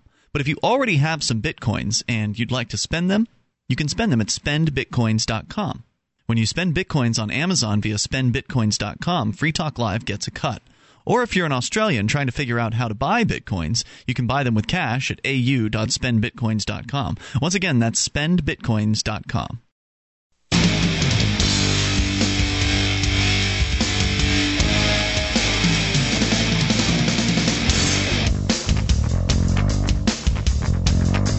Eight fifty five four fifty free. SACL toll free call in line 855 450 3733. Call in, talk about whatever you want to talk about here on Free Talk Live. Check out freetalklive.com where we have. uh, we- we have the ability for you to link to, to stories, blog posts, videos, whatever you want to link to and people will vote them up, vote them down. Your stories, uh, you can vote other people's up, vote them down. It's a uh, one big voting community over there. Lots and lots of eyes hit uh, freetalklive.com. So if you've got something that uh, you think's important, share it. It's freetalklive.com. We have uh, in the last segment Joshua, the uh, chairman of the Erickson Council called in, and uh, we were chatting about the uh, exciting idea of life yachts, and you know, pitching a couple of a couple of uh, hard balls here at Joshua. Um, so, Joshua, we were uh, we were talking about the where were we on this? So we were talking about the life yachts and um, how one could get involved. Uh, yes. Well, we, we went past that to longevity. You want to go back to how people get involved? What's that? Oh, you were talking about longevity. How long? And you were saying that uh, the the the oldest uh, concrete boats, some of them are still um, in use 140 years later. That's right. That's right. They're still up and floating. Uh, rock doesn't come apart. You know, steel can rust through, uh, but concrete properly put together with the you know the steel reinforcement inside and everything, uh, their natural lifespan isn't really known if they're built right because eventually they just get broken up. They people get tired of having them around. They don't want to put the money in to put a new deck house on or whatever it may need that was wood, Mhm. and they say, "Yeah, let's just get rid of it." But it still floats. It's But- still a concrete bowl. Yeah, yeah, it, it's yeah, and they have to break it up with a hydraulic ram, and they have to pay for that. So um, now the Erickson Council is uh, what a division of the Sea Lions, and originally you came up with the Sea Lions as a way for uh, Christians to find some level of uh, freedom. Is that right? That is correct. We want to send out Christian missionaries who do not require cash support from home. And we want to make that available to anybody who wants to go because dealing with missions boards and religious organizations um, is time consuming and sometimes a headache. And sometimes they have kind of artificial requirements that really have nothing to do with whether you will actually go and represent God in a good fashion.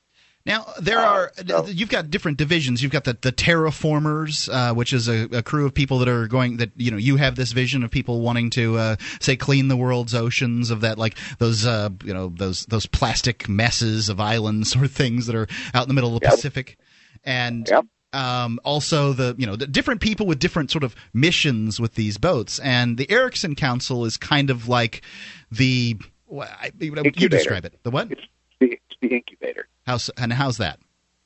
Well, when you join the Erickson Council, you have some vision of what you would do with your life if you weren't spending all your time earning money. And you know, money matters. You'll still spend some amount of time, but probably in something more like international trade because you'll be moving around and it's easy when you do that.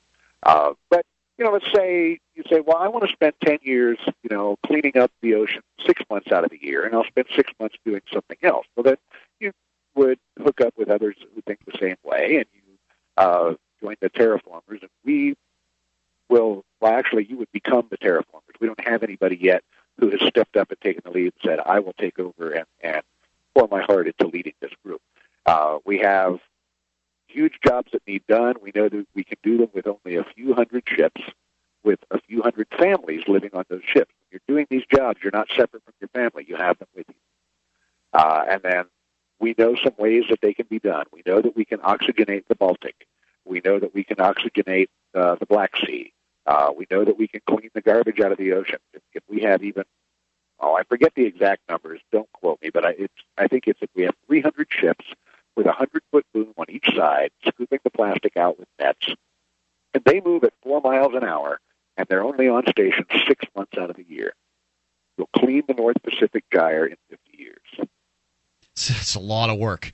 Um, now, you know, and these different projects, I, I know when uh, humans put their minds to things, they can get things done and that kind of thing. But I think a lot of people listen to the uh, the advertisements for the life yachts and they say to themselves, "Look, I don't want to be involved in any of this stuff. I'm not interested in doing missions. I'm not interested in cleaning the ocean.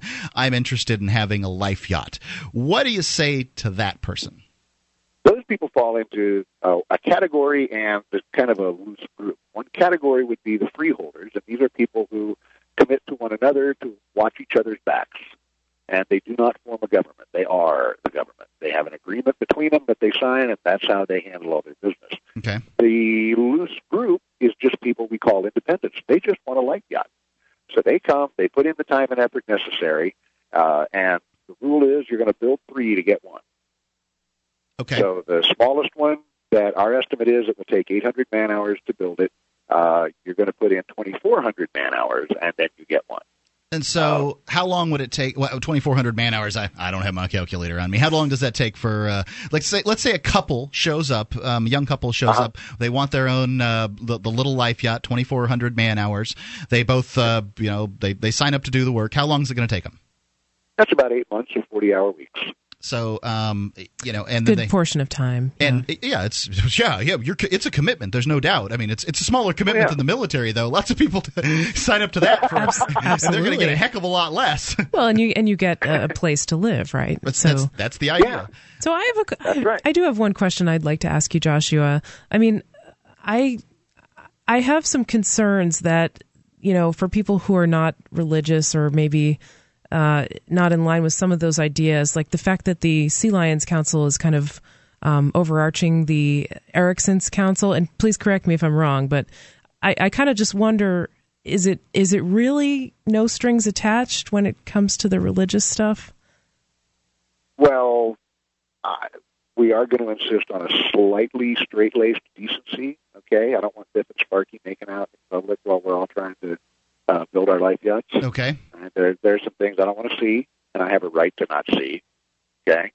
Uh, okay. But no, the Erickson Council is a secular outfit. We're, we're going to place the Sea Lions Academy in the same general location just to get the economies of scale while we're all building. But they're completely separate, and you know we'll have them, you know, wearing their uniforms and stepping or whatever kind of a cult we decide to turn it into. Ha ha ha! uh, completely separate from everybody else. Everybody else is just getting up in the morning, tending to the plants and animals, kitchen work, and then going to work on, on building ships or teaching school because you know we'll have families and kids there, uh, and they live on their own life yachts, which we park right there in the river. We build all this on floating dry docks specifically so that if there's real trouble, political trouble of some sort, we can pack up and leave. And uh, do you have any? I'm just curious if you if you if you can't say this, then don't say it. But I'm just curious if you have a site in mind where the building might be starting. No, the council the council has to choose that by democratic vote. Okay. So a lot of You people. know, would I, be I personally favor the Philippines, but nobody else on the council does. so I only get a vote if there's a tie. So if the choice is uh, a, a an abandoned marina on, in southern Illinois on the Mississippi River and uh, another marina on the Ohio River, you know, and there's a tie, I get to vote between those two, but I can't say hi. You lose with one of the Philippines. What They have to. They have to choose it. a lot of people are Their concerned money. with with pirates. Um, you know, going out on the open ocean, they don't have the protection of the police. I think some people would think of that. Yeah. Yeah, what would um, Oh. you know? I mean, you know, the pi- pirates are a very real problem in, in certain areas of the world. Well, like Mr. Miyagi taught us, don't be there. That's a good. That's a good point. Sure. But you know, to some extent, number two- you can only walk away from trouble when you can. I know. Well, that's that's part of the point of having a life yacht is when there's trouble. You know, you may not know where you can go that's going to be safe. You can't leave where you are. Uh, but no, um, pirates. Uh, these ships are capable of mounting real weaponry. Everything I've seen that those pirates have is um, small scale stuff. It's something that, with even a little bit of ingenuity, you can outfit your life yacht so that when you enter a foreign harbor, the customs inspector will not even recognize it as a weapon, and you can ice that pirate from a mile away. Okay, I just want to make sure that because I know people people t- I've had questions asked me about uh, weaponry on these boats. I don't want to get into the too many of the specifics. I just want people to understand that uh, Oh. it's been thought about. Joshua, real quick, um, let folks know where they can find out more about the Erickson Council, how they can sign up. EricksonCouncil.org. And like I said, this one's completely secular. We set it up because people wanted a secular environment. And uh, they can call you with any questions, and your number's right there on the website. That's right, it's right there, 918 612 4090. Yep. EricksonCouncil.org on Free Talk Live. On Free Talk Live, we talk about investing in gold and silver as a hedge against inflation, investment, and barter currency. We've teamed up with Midas Resources to offer you some great rates on some hand-picked gold and silver pieces. U.S. Eagles, British Sovereigns, 20 francs, Lakota Nation silver rounds, Montana silver reserves, and Walking Liberty halves. Call 877-857-9938 or go to gold.freetalklive.com. The shipping is the same for one as it is for 20, so try to get as many as you can all at once. gold.freetalklive.com.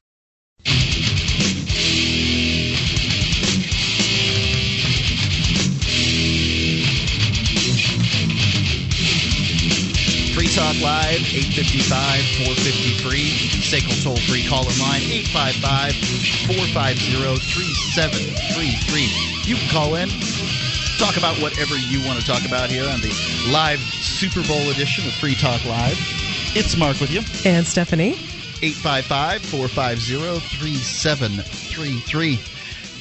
Joshua was uh, just talking about uh, the the uh, his Erickson Council, and uh, you know this is a, a, kind of an extreme form of prepping. If you want to do a little, say, less extreme form of prepping, how about wisefoodstorage.com. You can get a couple of weeks or a couple of months worth of food that you can uh, store in your garage, your basement. Uh, great tasting food. They have all different kinds of uh, meals there.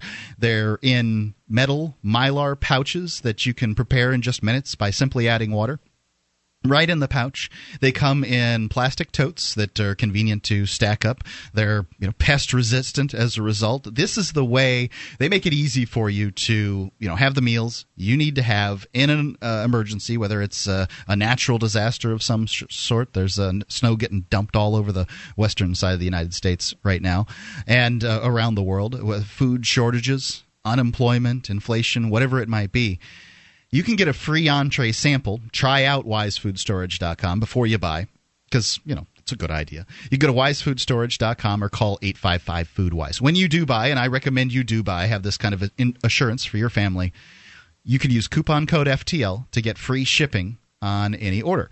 So it's 855 Foodwise or uh, wisefoodstorage.com. 855 Foodwise, wisefoodstorage.com. Stephanie, you uh, had an article and it slipped my mind. What is it? This is quite interesting, actually. Um, it recalls, it reminds me of. Uh, you remember back a couple of years ago when there was a cartoon that depicted the prof, you know, Muhammad that you know, yeah, you're not supposed to draw pictures of Muhammad Muslims consider him a prophet, right? And and then somebody drew a picture of him, and mm-hmm. the Muslim world was like up in arms about it. And right? I'm curious about this because you're not supposed to depict Muhammad but the Muslims have all different prophets, and I've never heard that Muhammad is any different than any of the other prophets. And Christians portray Jesus, they portray Abraham, you know, every other one of these prophets that the Muslims talk about. Mm. They don't seem to want to start a fatwa over the depiction of any of the other prophets, only Muhammad. Well, there's a lot of there are a lot of things to me that don't make any sense about religion. it's very irrational. Uh, but so this article says the headline is Controversial Artist Depicts Obama Trampling the Constitution. Now, I think there are some people out there who almost regard the Constitution as a religious document. I mean, like they really get into worshiping it. Sure. And, or, or, it just means something very significant to them. Maybe that's the better way to say it, is mm-hmm. just that they, you know, it holds a special meaning for them. And so there, there's a painting that's sort of uh, going against this idea or challenging it, and people are pretty upset. So this is from uh, CBS Local Las Vegas by Peter V. Milo. Um, in front of the White House, a man is sitting on a park bench in the throes of depression. He is surrounded by all 43 presidents. In the forefront, purposely ignoring the depressed man, is President Obama, whose right foot is stepping on the Constitution. Okay. James Madison is next to Obama, pleading with him to stop. All right. The tableau is called "The Forgotten Man." James Madison was such a, uh, a defender of uh, of people's uh, you know natural rights. Go ahead. Yeah, I know. Some people think of him that way. Some people don't. certainly, uh, like you know, I, I certainly would take James Madison over any of the presidents we've had um, in my, in my lifetime. Go ahead. Yeah, uh, the t- the tableau is called the Forgotten Man, a painting by Jon McNaughton, an artist who is known for his politically charged work. The painting, which uses objects such as discarded dollar bills as symbols and scraps of paper with ind- individual constitutional amendments scrawled on them, mm-hmm. has been making the rounds across the internet. It was initially released in 2010 and has resurfaced, causing a stir when it appeared for a ca- caption contest on Rachel Maddow's blog from MSNBC. Mm-hmm. The responses have ranged from sarcastic, we'll trade you this peasant for that constitution, we'll even throw in the bench, to Photoshop works of art. McNaughton re- released an accompanying YouTube video for his painting. The video shows him painting the piece with a soundtrack that emulates a movie trailer. For a long time, I didn't know if I wanted to paint this picture because I worried it might be too controversial, he explains in a voiceover. This man on the park bench, bench represents every man, woman, and child who is an American. He hopes to find the American dream of happiness and prosperity. But now, because of unconstitutional acts imposed by the American people by, by our government, maybe it mean he means imposed on the American people by our government, we stand on the precipice of disasters, he added. Uh, then he explained uh, his position behind the painting. I don't place all the blame on Obama. On my website, I try to explain what each president has done. The thing I like about the painting think is that that, it does that- get people talking. Yeah, that's the first thing I want to say is I think the Democrats, uh, lefties, have a valid critique when they suggest that uh, people, people, and you know mostly the, the loud ones, meaning the the righties at that point, um, are unfair in their they, they tend to be they, they get all bent out of shape when democrats violate the constitution but they you know there's there's not much to be said about uh, the lack of freedom when republicans do it. Um, you know George Bush. There are people, Republicans, riding around right now with bumper stickers that have a picture of George Bush that say "Miss me yet?" No, no, mofo, I do not miss you. I am glad you're gone. and um, you know, same with Obama. I'll be glad when he's gone. As far as I'm concerned, it doesn't matter what their party is. They ratchet up the police state every single time. They push the boundaries of the office and grow their power more and more. So I think that it is correct that uh, you know people tend to be all concerned about our constitutional rights and our freedoms when Democrats are, have the uh, the top office, but when Republicans do, it's just, you know no, it's yeah, it's just those lefties hollering out out from the outfield. You know, who cares what they have to say? Uh, I think that that's a valid critique. Yeah, I mean, it's interesting because it he. One of the most interesting things I think about this painting is that he says he doesn't place all the blame on Obama and that it was like every president that has helped have a hand in destroying the Constitution. Of course, Obama was the one standing on the Constitution. right. Yeah. I, I mean, and that's kind of striking because uh, a lot of people thought of him, at least in 2008, when he was running as somebody who was like great on civil liberties and who was going to protect them and was going to like reverse the Patriot Act and close down Guantanamo Bay and, and, you Mm-hmm. government know, transparency done any for of me, that. Yeah, f- the you know the the promise of government transparency and the uh, suggestion that there was he was going to get us out of Iraq. He didn't want to get the United States out of Iraq. Yeah. I mean, he was basically forced out by the Iraqi government that wanted to hold the United States Yeah. uh, military members responsible for their actions on Iraq. On Iraqi soil, and he's like, "Oh no, we can't have that. We'll just send in a bunch of uh, of contractors."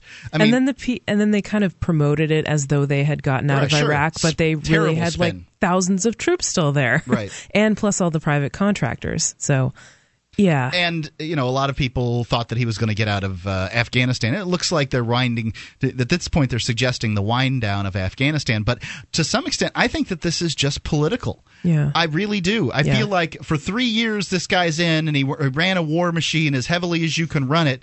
And then prior to the election, he has to paint himself as a, uh, you know, the the pro peace guy because it looks like Romney's going to go in and protect America first. America is America for Americans. You know, I was listening to his uh, acceptance speech from I'm so sorry. from uh, the Nevada caucuses, and I mean, it was just it was almost a parody of a politician. yeah, they they seem to say a lot without. I mean, they talk a lot without saying much, right? So people who want a reasonable foreign policy that doesn't rely on nation building, wh- who are they going to vote for in 2000 November of 2012? Uh, you know who you, who you left with. That's Obama's positioning himself to be the only choice for those people. So, do you think this is libertarian art, Mark? 855-450-3733. We'll see. We'll see what other people think. 855-450 free. Do you have a product or service that you can sell to a national audience? Free Talk Live is a nationally syndicated radio program on more than 100 radio stations coast to coast. We've been named Talkers Magazine's Heavy 100 list. That's the 100 most important radio talk shows in the nation, thrice. And five times the best political podcast from podcastawards.com. You can have access to our more than 100 radio stations and our large and loyal podcast audience for less than $1,000 a month. Contact me, Mark, at freetalklive.com.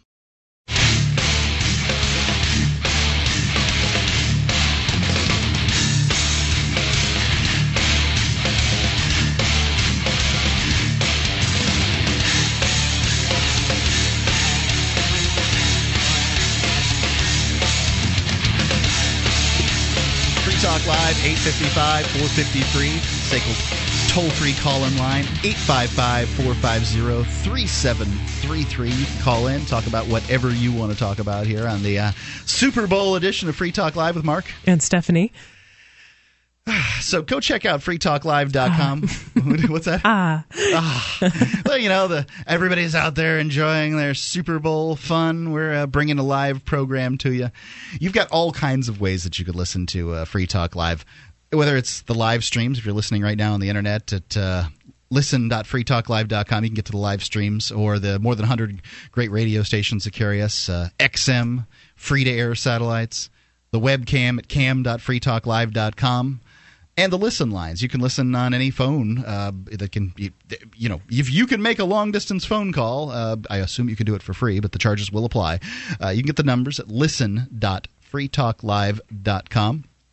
Stephanie, do we have any more on this uh, this article that you were reading here? The uh, you That's pretty the- much it. You'd ask the question as to whether or not I think that this is libertarian art, and go ahead and describe the uh, picture again. Uh, it was a painting uh, by an artist of of uh, basically all 43 presidents are standing in front of the White House, and there's a man on a, sitting on a bench in front in the foreground, and he's looking very depressed. And also in the foreground is Obama with his foot on the Constitution, and there are like little scraps of the Constitution littered around with amendments written on them and Mhm. stuff, and dollar bills. And uh, James Madison is uh, behind Obama, like kind of pleading with him to stop. Well, what do the other presidents look like? I mean, how does George some of Bush them look? are applauding, and some of them are kind of like, "Hey, what are you doing?" Okay. Yeah. So maybe he is making a statement about certain presidents that he thinks are worse on civil liberties. Okay. Yeah. You know, I don't think that this is. Um, do I think it's libertarian art? I will call it under the greater, uh, you know, umbrella of libertarianism. I think that I, I, I'm a big tent libertarian. If uh, if one wants to use the term libertarian uh, to describe me, I, I think it's a um, it's a misleading term. Okay, what do you prefer? For me, Uh-huh. I don't use a term. I mean, I, I I'm a Quaker.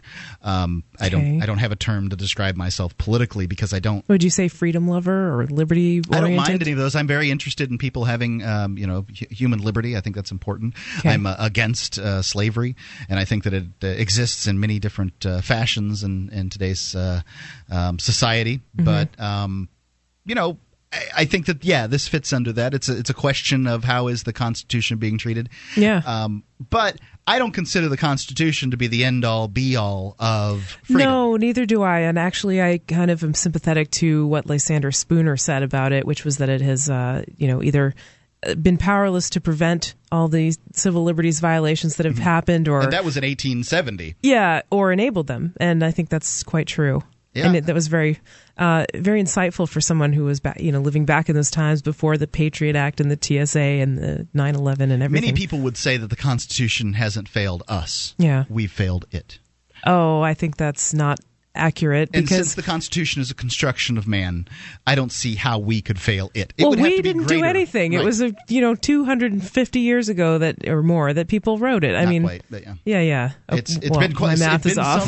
Regardless, the point More still than 200 stands. plus years of the Constitution. Uh, Right. It was uh, written in uh, 1789. Yeah. and I it was adopted then 1788, and then uh, the Bill, Bill of Rights came along a little later. I don't know. Um, but I, you Well, know, some people there are these you know these people who express the sentiment that like people are asleep or they're sheeple Mm-hmm. or something like that. And by the way, I don't think that's makes people very sympathetic to your outreach when you call them names and say that they're sleeping and stuff. So maybe a better maybe a, a different tactic would be more effective at reaching out to people. But I don't know. regardless, they'll say stuff like, "Well, people are asleep slash sheeple slash mm-hmm. not paying attention and they've allowed the government to run amok and you know people are supposed to rein the government in. But you know if you really think about how one would go about doing that it's really difficult because we're losing all the checks and balances that we're supposed to have that are like the ways that we're supposed to be able to rein in the government. You, You know, know- even voting is like unreliable. It's like you only have, you know, there's only so much you can do, and it takes a lot of time and effort usually to do that. And I think that I think that humans need some type of government, whether that government comes from the inside of themselves. Because I it essentially, first off, you you govern yourself before anybody else governs you. You govern yourself. But I also think that um, because we have this sort of monopoly, the governments provide customer service to people, and the, because we have this monopolistic state that it demands to be the only form of government in a given geographic area or whatever. It demands compliance rather than you being able to to choose government of a. Can I just ask a clarifying question? I mean, you said customer service. Governments provide customer Mm-hmm. service. I, I don't think what they do is customer service because you don't have a choice whether to be their customer. But is that what what you meant essentially? Well, what I mean or is, um, we have all kinds of governing uh, documents out there. Uh, for instance, my fire like insurance says that- bylaws or yeah of a company or contracts, things like that. Yeah. Okay. Um, you know, these documents you sign, they govern your behavior, and you know the organizations with which you deal are t- to some extent governments. You govern them too, but um, I think that's um, stretching the definition of governments. Like some people would say that the only definition of a government, if you look at it in strict terms, is Mm-hmm. a monopoly on on the use of force. Right? well, then if the only definition of governor is a person who administrates that, then what is the thing on an engine that keeps it from going too fast? A, a, a government it- is something that provides restriction, and I think that you would agree that humans' behavior needs to be restricted. Would you not? Um, I don't know if I would. Okay. Um, Yeah. So you think that people should be able to kill indiscriminately? No, and there's no way that Then people you would want to restrict that There are natural consequences to behavior. I don't know if I would What's the natural constant? be able to restrict it. Obviously, people try to restrict others from killing now, but killings still happen, right? Mm-hmm. What so, are the what are the what are the natural restrictions to killing? like increased violence in society. I mean, I don't think that murderers care much you're going to lose somebody. I mean, Murderers you know. don't care about increased violence in society. Um, the, the the answer is that if you kill somebody, somebody's gonna come kill you, right? I mean, that's yeah, you could sure, sure. and, that's just a governing behavior. That's just someone claiming the monopoly privilege on so the what, use of what- violence. what- how do you person. differentiate a coercive government from a what- government that claims what you're defining a as a monopoly. government? Uh, uh, governments today tend to claim monopolies in given geographic areas on the use of force and Okay. the behaviors of government. Yeah. I think that if governments competed for people's behavior, just like you're talking about, you know, your car insurance plan, uh, you get superior customer service out of insurance agencies because they compete. I'm not saying insurance agencies are perfect, but I would be willing to say that they're probably more efficient than governments. Um, and well, yes, but in that sense, I don't know. I, I, I tend to get feel confused when people use the term government to mean things that I don't understand it to mean. You know, like essentially ruling or restricting behavior and not necessarily in a monopolistic sense. Does that make sense? Yes. Like when you say that an insurance company is a government, that's not how I think of the word government. And so sometimes it's hard for me to, to follow those conversations. So could we say coercive government maybe when we're talking about the state? I usually use the, the term monopolistic government when I'm talking about the state. Okay. Um, and and that's because they claim for themselves that uh, particular aspect. And you know the So you- Constitution is a monopolist is, is a document that claims a monopoly on the use of. As a matter of fact, it increased the level of government from the Articles of Confederation. Yes, yes, it Um, did. I'm glad you brought us back to this original topic. in effect I had previously. a bunch of stuff that I was going to say about tangents. But yeah, go go on. So, um, you know, I mean, that's that's why I'm not a the, the biggest fan in the world of the Constitution. I feel that uh, you know, I, I I certainly believe that people who are interested in the Constitution, the government operating by the Constitution, believe that if we're going to have a Constitution and, and a government, that it should uh, stick with its. Um, it, it you know the, the rule book. I mean, this is the rule book for how this government's supposed to operate, and it doesn't operate anything like the rule book says it's supposed to. And Right. it runs on the second set of books, and I find that very disturbing. so. Yeah, you know, I mean, this used to be where I was in the uh, the the conversation about government. Is the government should stick by the Constitution? But you know, I've come to the conclusion that uh, the government governments aren't are always going to grow past their their governing documents if they don't have something to keep them in check. And I don't think that people are very good at keeping them in check. We don't see much evidence that the people can keep the government in check. Yeah, I yeah. And I'm not interested in watering the uh, tree of liberty with my blood. Thanks. I'd like to just have the, the if, if the tree of liberty is I'd a like monopolistic state, have- I just want to pull it up by its roots. 855-450-3733 Free Talk Live. DVD, books, music, instruments, periodicals, computers, software, electronics, photo, cell phone, office products, home and garden, bed and bath, furniture, kitchen, pet supplies, automotive, hardware, apparel, shoes, jewelry, grocery, healthcare, sports and outdoors, toys, games, used, and more. It's a department store at your fingertips. Shop.freetalklive.com. Get all your shopping done, get a great deal, and a portion of your purchase goes to benefit Free Talk Live when you enter Amazon via shop.freetalklive.com.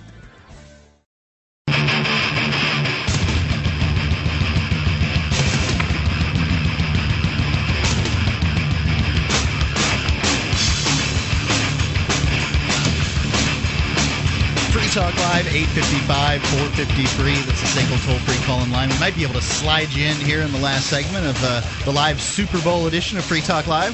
It's Mark with you. it's Stephanie. I hear that one group of millionaires is slightly over another group of millionaires, and there's uh, about 11, uh, about a minute left to go, and, you know, then so we're going to set some cars on fire. Um, 855 450 3733. I'm not asking anybody to set any cars on fire, only making a prediction that this could happen. Hey, what's a worse night for driving? Is it New Year's Eve or the Super Bowl or New Year's, maybe early New Year's morning? I wouldn't be able to say. I, yeah. I try to stay off the road um, in those you know those time frames, but I've got to drive home now. You know, it's uh, ten Same o'clock, here. and uh, the Super Bowl's just getting done. I don't know whether usually people that have been drinking tend to stay on site for a little while. It's not like they're going to say, "Oh, the game's over.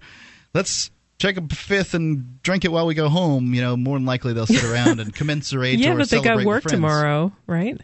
Uh, could be. Yeah. yeah, yeah. I don't know. I don't know. I feel a little worried about driving home tonight, but I, I think that it's hopefully you know make one- it in one piece. You need to be careful out there on the road. There's no doubt about it. There's there could be a drunk driver out any night that you drive home. Absolutely. And yeah. you need to keep And uh, driving is one of the most dangerous activities, you know, or, or well, piloting a- compared to the things that people are afraid of. Let's just say it that way. A lot of people are af- afraid of plane crashes, but statistically, it's way more likely that you would get into a car crash than car, a plane car, crash. yeah, car crashes are they're killers. There's no doubt. You're the pilot of a uh, 22 or a two um, two ton guided missile. Yeah, and people uh, are afraid of terrorism, and actually, it's more. I heard I saw a statistic a while back saying it's more likely that you will be killed by a police officer if you're an American citizen than a terrorist, like eight times more likely, or something like that. I, I wonder where they uh, draw. Yeah, I, I bet that's true. You know, here's another statistic that I thought was, uh, uh, you know, talking about this was interesting. Is uh, we were talking about government in the last segment, and if if you look at the uh, the democide numbers out there, you know, what is the killer of humans in the last century? Government killed more people than any other single cause Oh, yeah. in the last century. Yeah. and people don't understand this. They, they you know, that that we must have this, and it's kind of like and, I, like I say, I'm not willing to say that we don't need some kind of governance. I think that humans do need some kind of governance, but I think that the form of that organization needs to evolve, and it.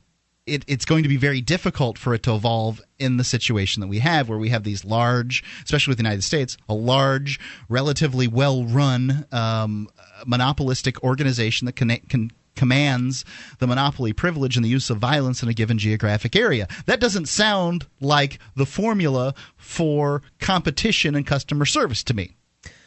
I'd like to evolve away from the notion that human beings can or should rule one another in any sense. I think that you know if, if human beings there are going to have to be standards for people to operate uh, in which people operate if people are going to be together and we are a gregarious bunch you don't see it the people that live on their own without any human contact are generally considered nuts. So the vast majority of us who do live in groups have to have standards for which we deal with each other.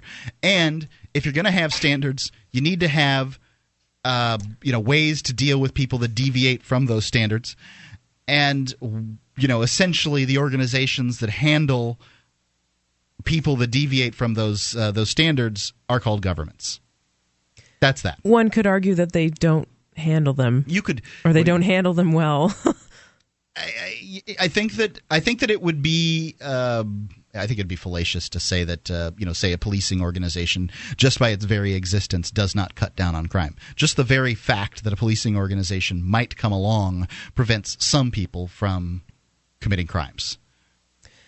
Yeah, uh, although it does nothing to address the root causes of crime and this, you know, so-called justice system that we have in this does. country really doesn't do anything to restitute victims. It's all about just you That know, doesn't mean that it doesn't prevent people. a certain amount of crime, and that's what people want. They want their, you know, It could, want- but does it prevent all crime? No. No, absolutely No. not. I mean, you know, you uh, you put safeguards up um, in order to. It looks like we got a call coming in on the uh, the amp line, and I guess we'll just take it unscreened here. You're on Free Talk Live. What's on your mind? Hey, Mark, Stephanie, this is uh, Kelvin in Colorado. Hey, Kelvin. Hi, Kelvin. Hey, uh, I was just looking at uh, Free Keene and uh, saw this thing about this Bearcat assault vehicle or what? Uh, that would be and- freekeene.com, which is Ian's website. Yep. Yep. Yes, and I, I uh, seem to remember it was this thing is paid for by the Department of Homeland Security. Is that correct? Yeah, And then they, they give out to grants to else towns. The federal government, uh, Homeland Security, gives grants uh, to towns. And apparently, somebody thought that Keene needed one of these assault vehicles, and they got a Homeland Security Yeah, grant this thing is it. basically a souped up armored truck, like uh, the bank trucks. You Mhm. know, um, I mean, this is basically what it is. Is um, you know, it's it's imagine a uh, sort of aggressive, uh, you know, In case the truck. zombie apocalypse happens at Punk- Pumpkin Fest. And right? we'll have this. So, what are your thoughts I on it, did Kelvin? Go and, I did go and watch the uh, the video, and it was uh, pretty militaristic. Uh, I'm just wondering, what does uh, a Homeland Security have to do with a Bearcat in uh, Keene, New Hampshire, population 22,000? Well, Homeland Security is about keeping the homeland secure, their their fatherland secure, and so therefore they're putting together grants for communities of certain size to be able to uh, have, uh, you know, certain types of vehicles. Got to have these things spread around. What better way than to put them in the purview of the local governing organizations? So uh, Keene got a grant to get a a, a free tank, and uh, they're going to take it, and they're only going to use it to rescue people.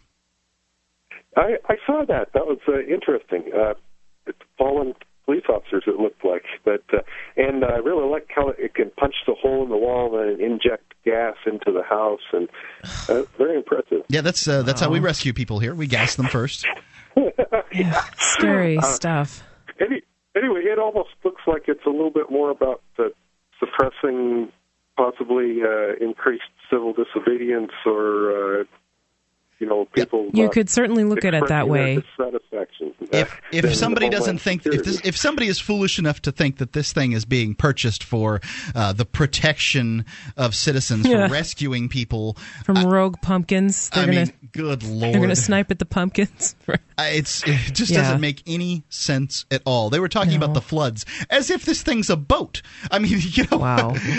I'm sure they love to have a new toy to play with. You know, Sure, the eh, they police departments. They absolutely would. And I can tell you, being a part of my fire department, they love their toys. We love our toys. Um, there's no doubt about it. But it, you know, when you're talking about a vehicle like this, it's it's almost it's a militaristic vehicle. If it's a militaristic vehicle, what, who's who's the good guys and who's the bad guys? Yeah, and and not to mention, you know, it's bad enough when your tax money is taken and used to fund something that you may disagree with or think is administered inefficiently, like food stamps or something like that. But it's even it's twice as bad when it's used to pay for something like this, right? Like people are forced to pay for this, and some people may regard it and do because they write about it as a killing machine, and they that's supposed to be used on American citizens, right? I mean, it just it seems to add in, insult to injury. It's just another way to spend money. Go ahead, Kelvin. Uh, plus, we don't have the the money to be throwing around for stuff like this. You know, we're in a a, a budgetary crisis. Uh, Newt so- Gingrich says that he's not. A, Newt Gingrich says he's not an austerity president. He's going to grow our way out of this. That uh, he doesn't need Ugh. to see any reason to cut the size of government. That he just wants to grow the size of the uh, the marketplace. He says a lot of things. Yeah. I mean, well, it's worked so far. Right. And this really just this is what these people mean. They have no intention of getting rid of or uh, you know these these tyrannical things like the Bearcat. They have no intention of increasing your liberty. Not the Republican. Not the Democrat, unless the Republican is Ron Paul, who I would say that to argue, there's arguably he's going to increase some level of liberty. I'm not I'm not claiming for a second that he's the uh, the, the, the the liberty Jesus or anything like that, but I think that he would he would take some steps um, in order to decrease the size of the uh, the the federal government, which you know I consider to be a good thing. Uh, I'm going to the caucus uh, Tuesday night. Hopefully, going to be a delegate and do what I can to get Dr. Paul in there. Uh, good night, everyone. Connected. We're connected. Because we're connected. I wonder if that was that on your side, It was Kelvin, a or was that my robot. side? I'm sorry, I'm completely unaware of whatever just happened. Okay, there was some some little voice came on and said connected. Um, so you're going to go to the caucus. What does it take to be a delegate there in Colorado? Uh, you have to be a member of the Republican Party, and you go to the caucus, and you have to be nominated and voted on by the people that showed up from your precinct, and then you're a delegate. But then you go on to the county, and then from the county you go to the something else, and it's amazingly convoluted. Oh, yes, it is. Sounds very involved. Well, thanks for doing it, and uh, you know, keep us updated. 855-450-3733. Thanks, Kelvin. Uh, why am I giving the number? We're out of here. Yeah, Uh, we're done. See you next week. Check out Free Talk Live in the meantime. Enjoy all the stuff we've got.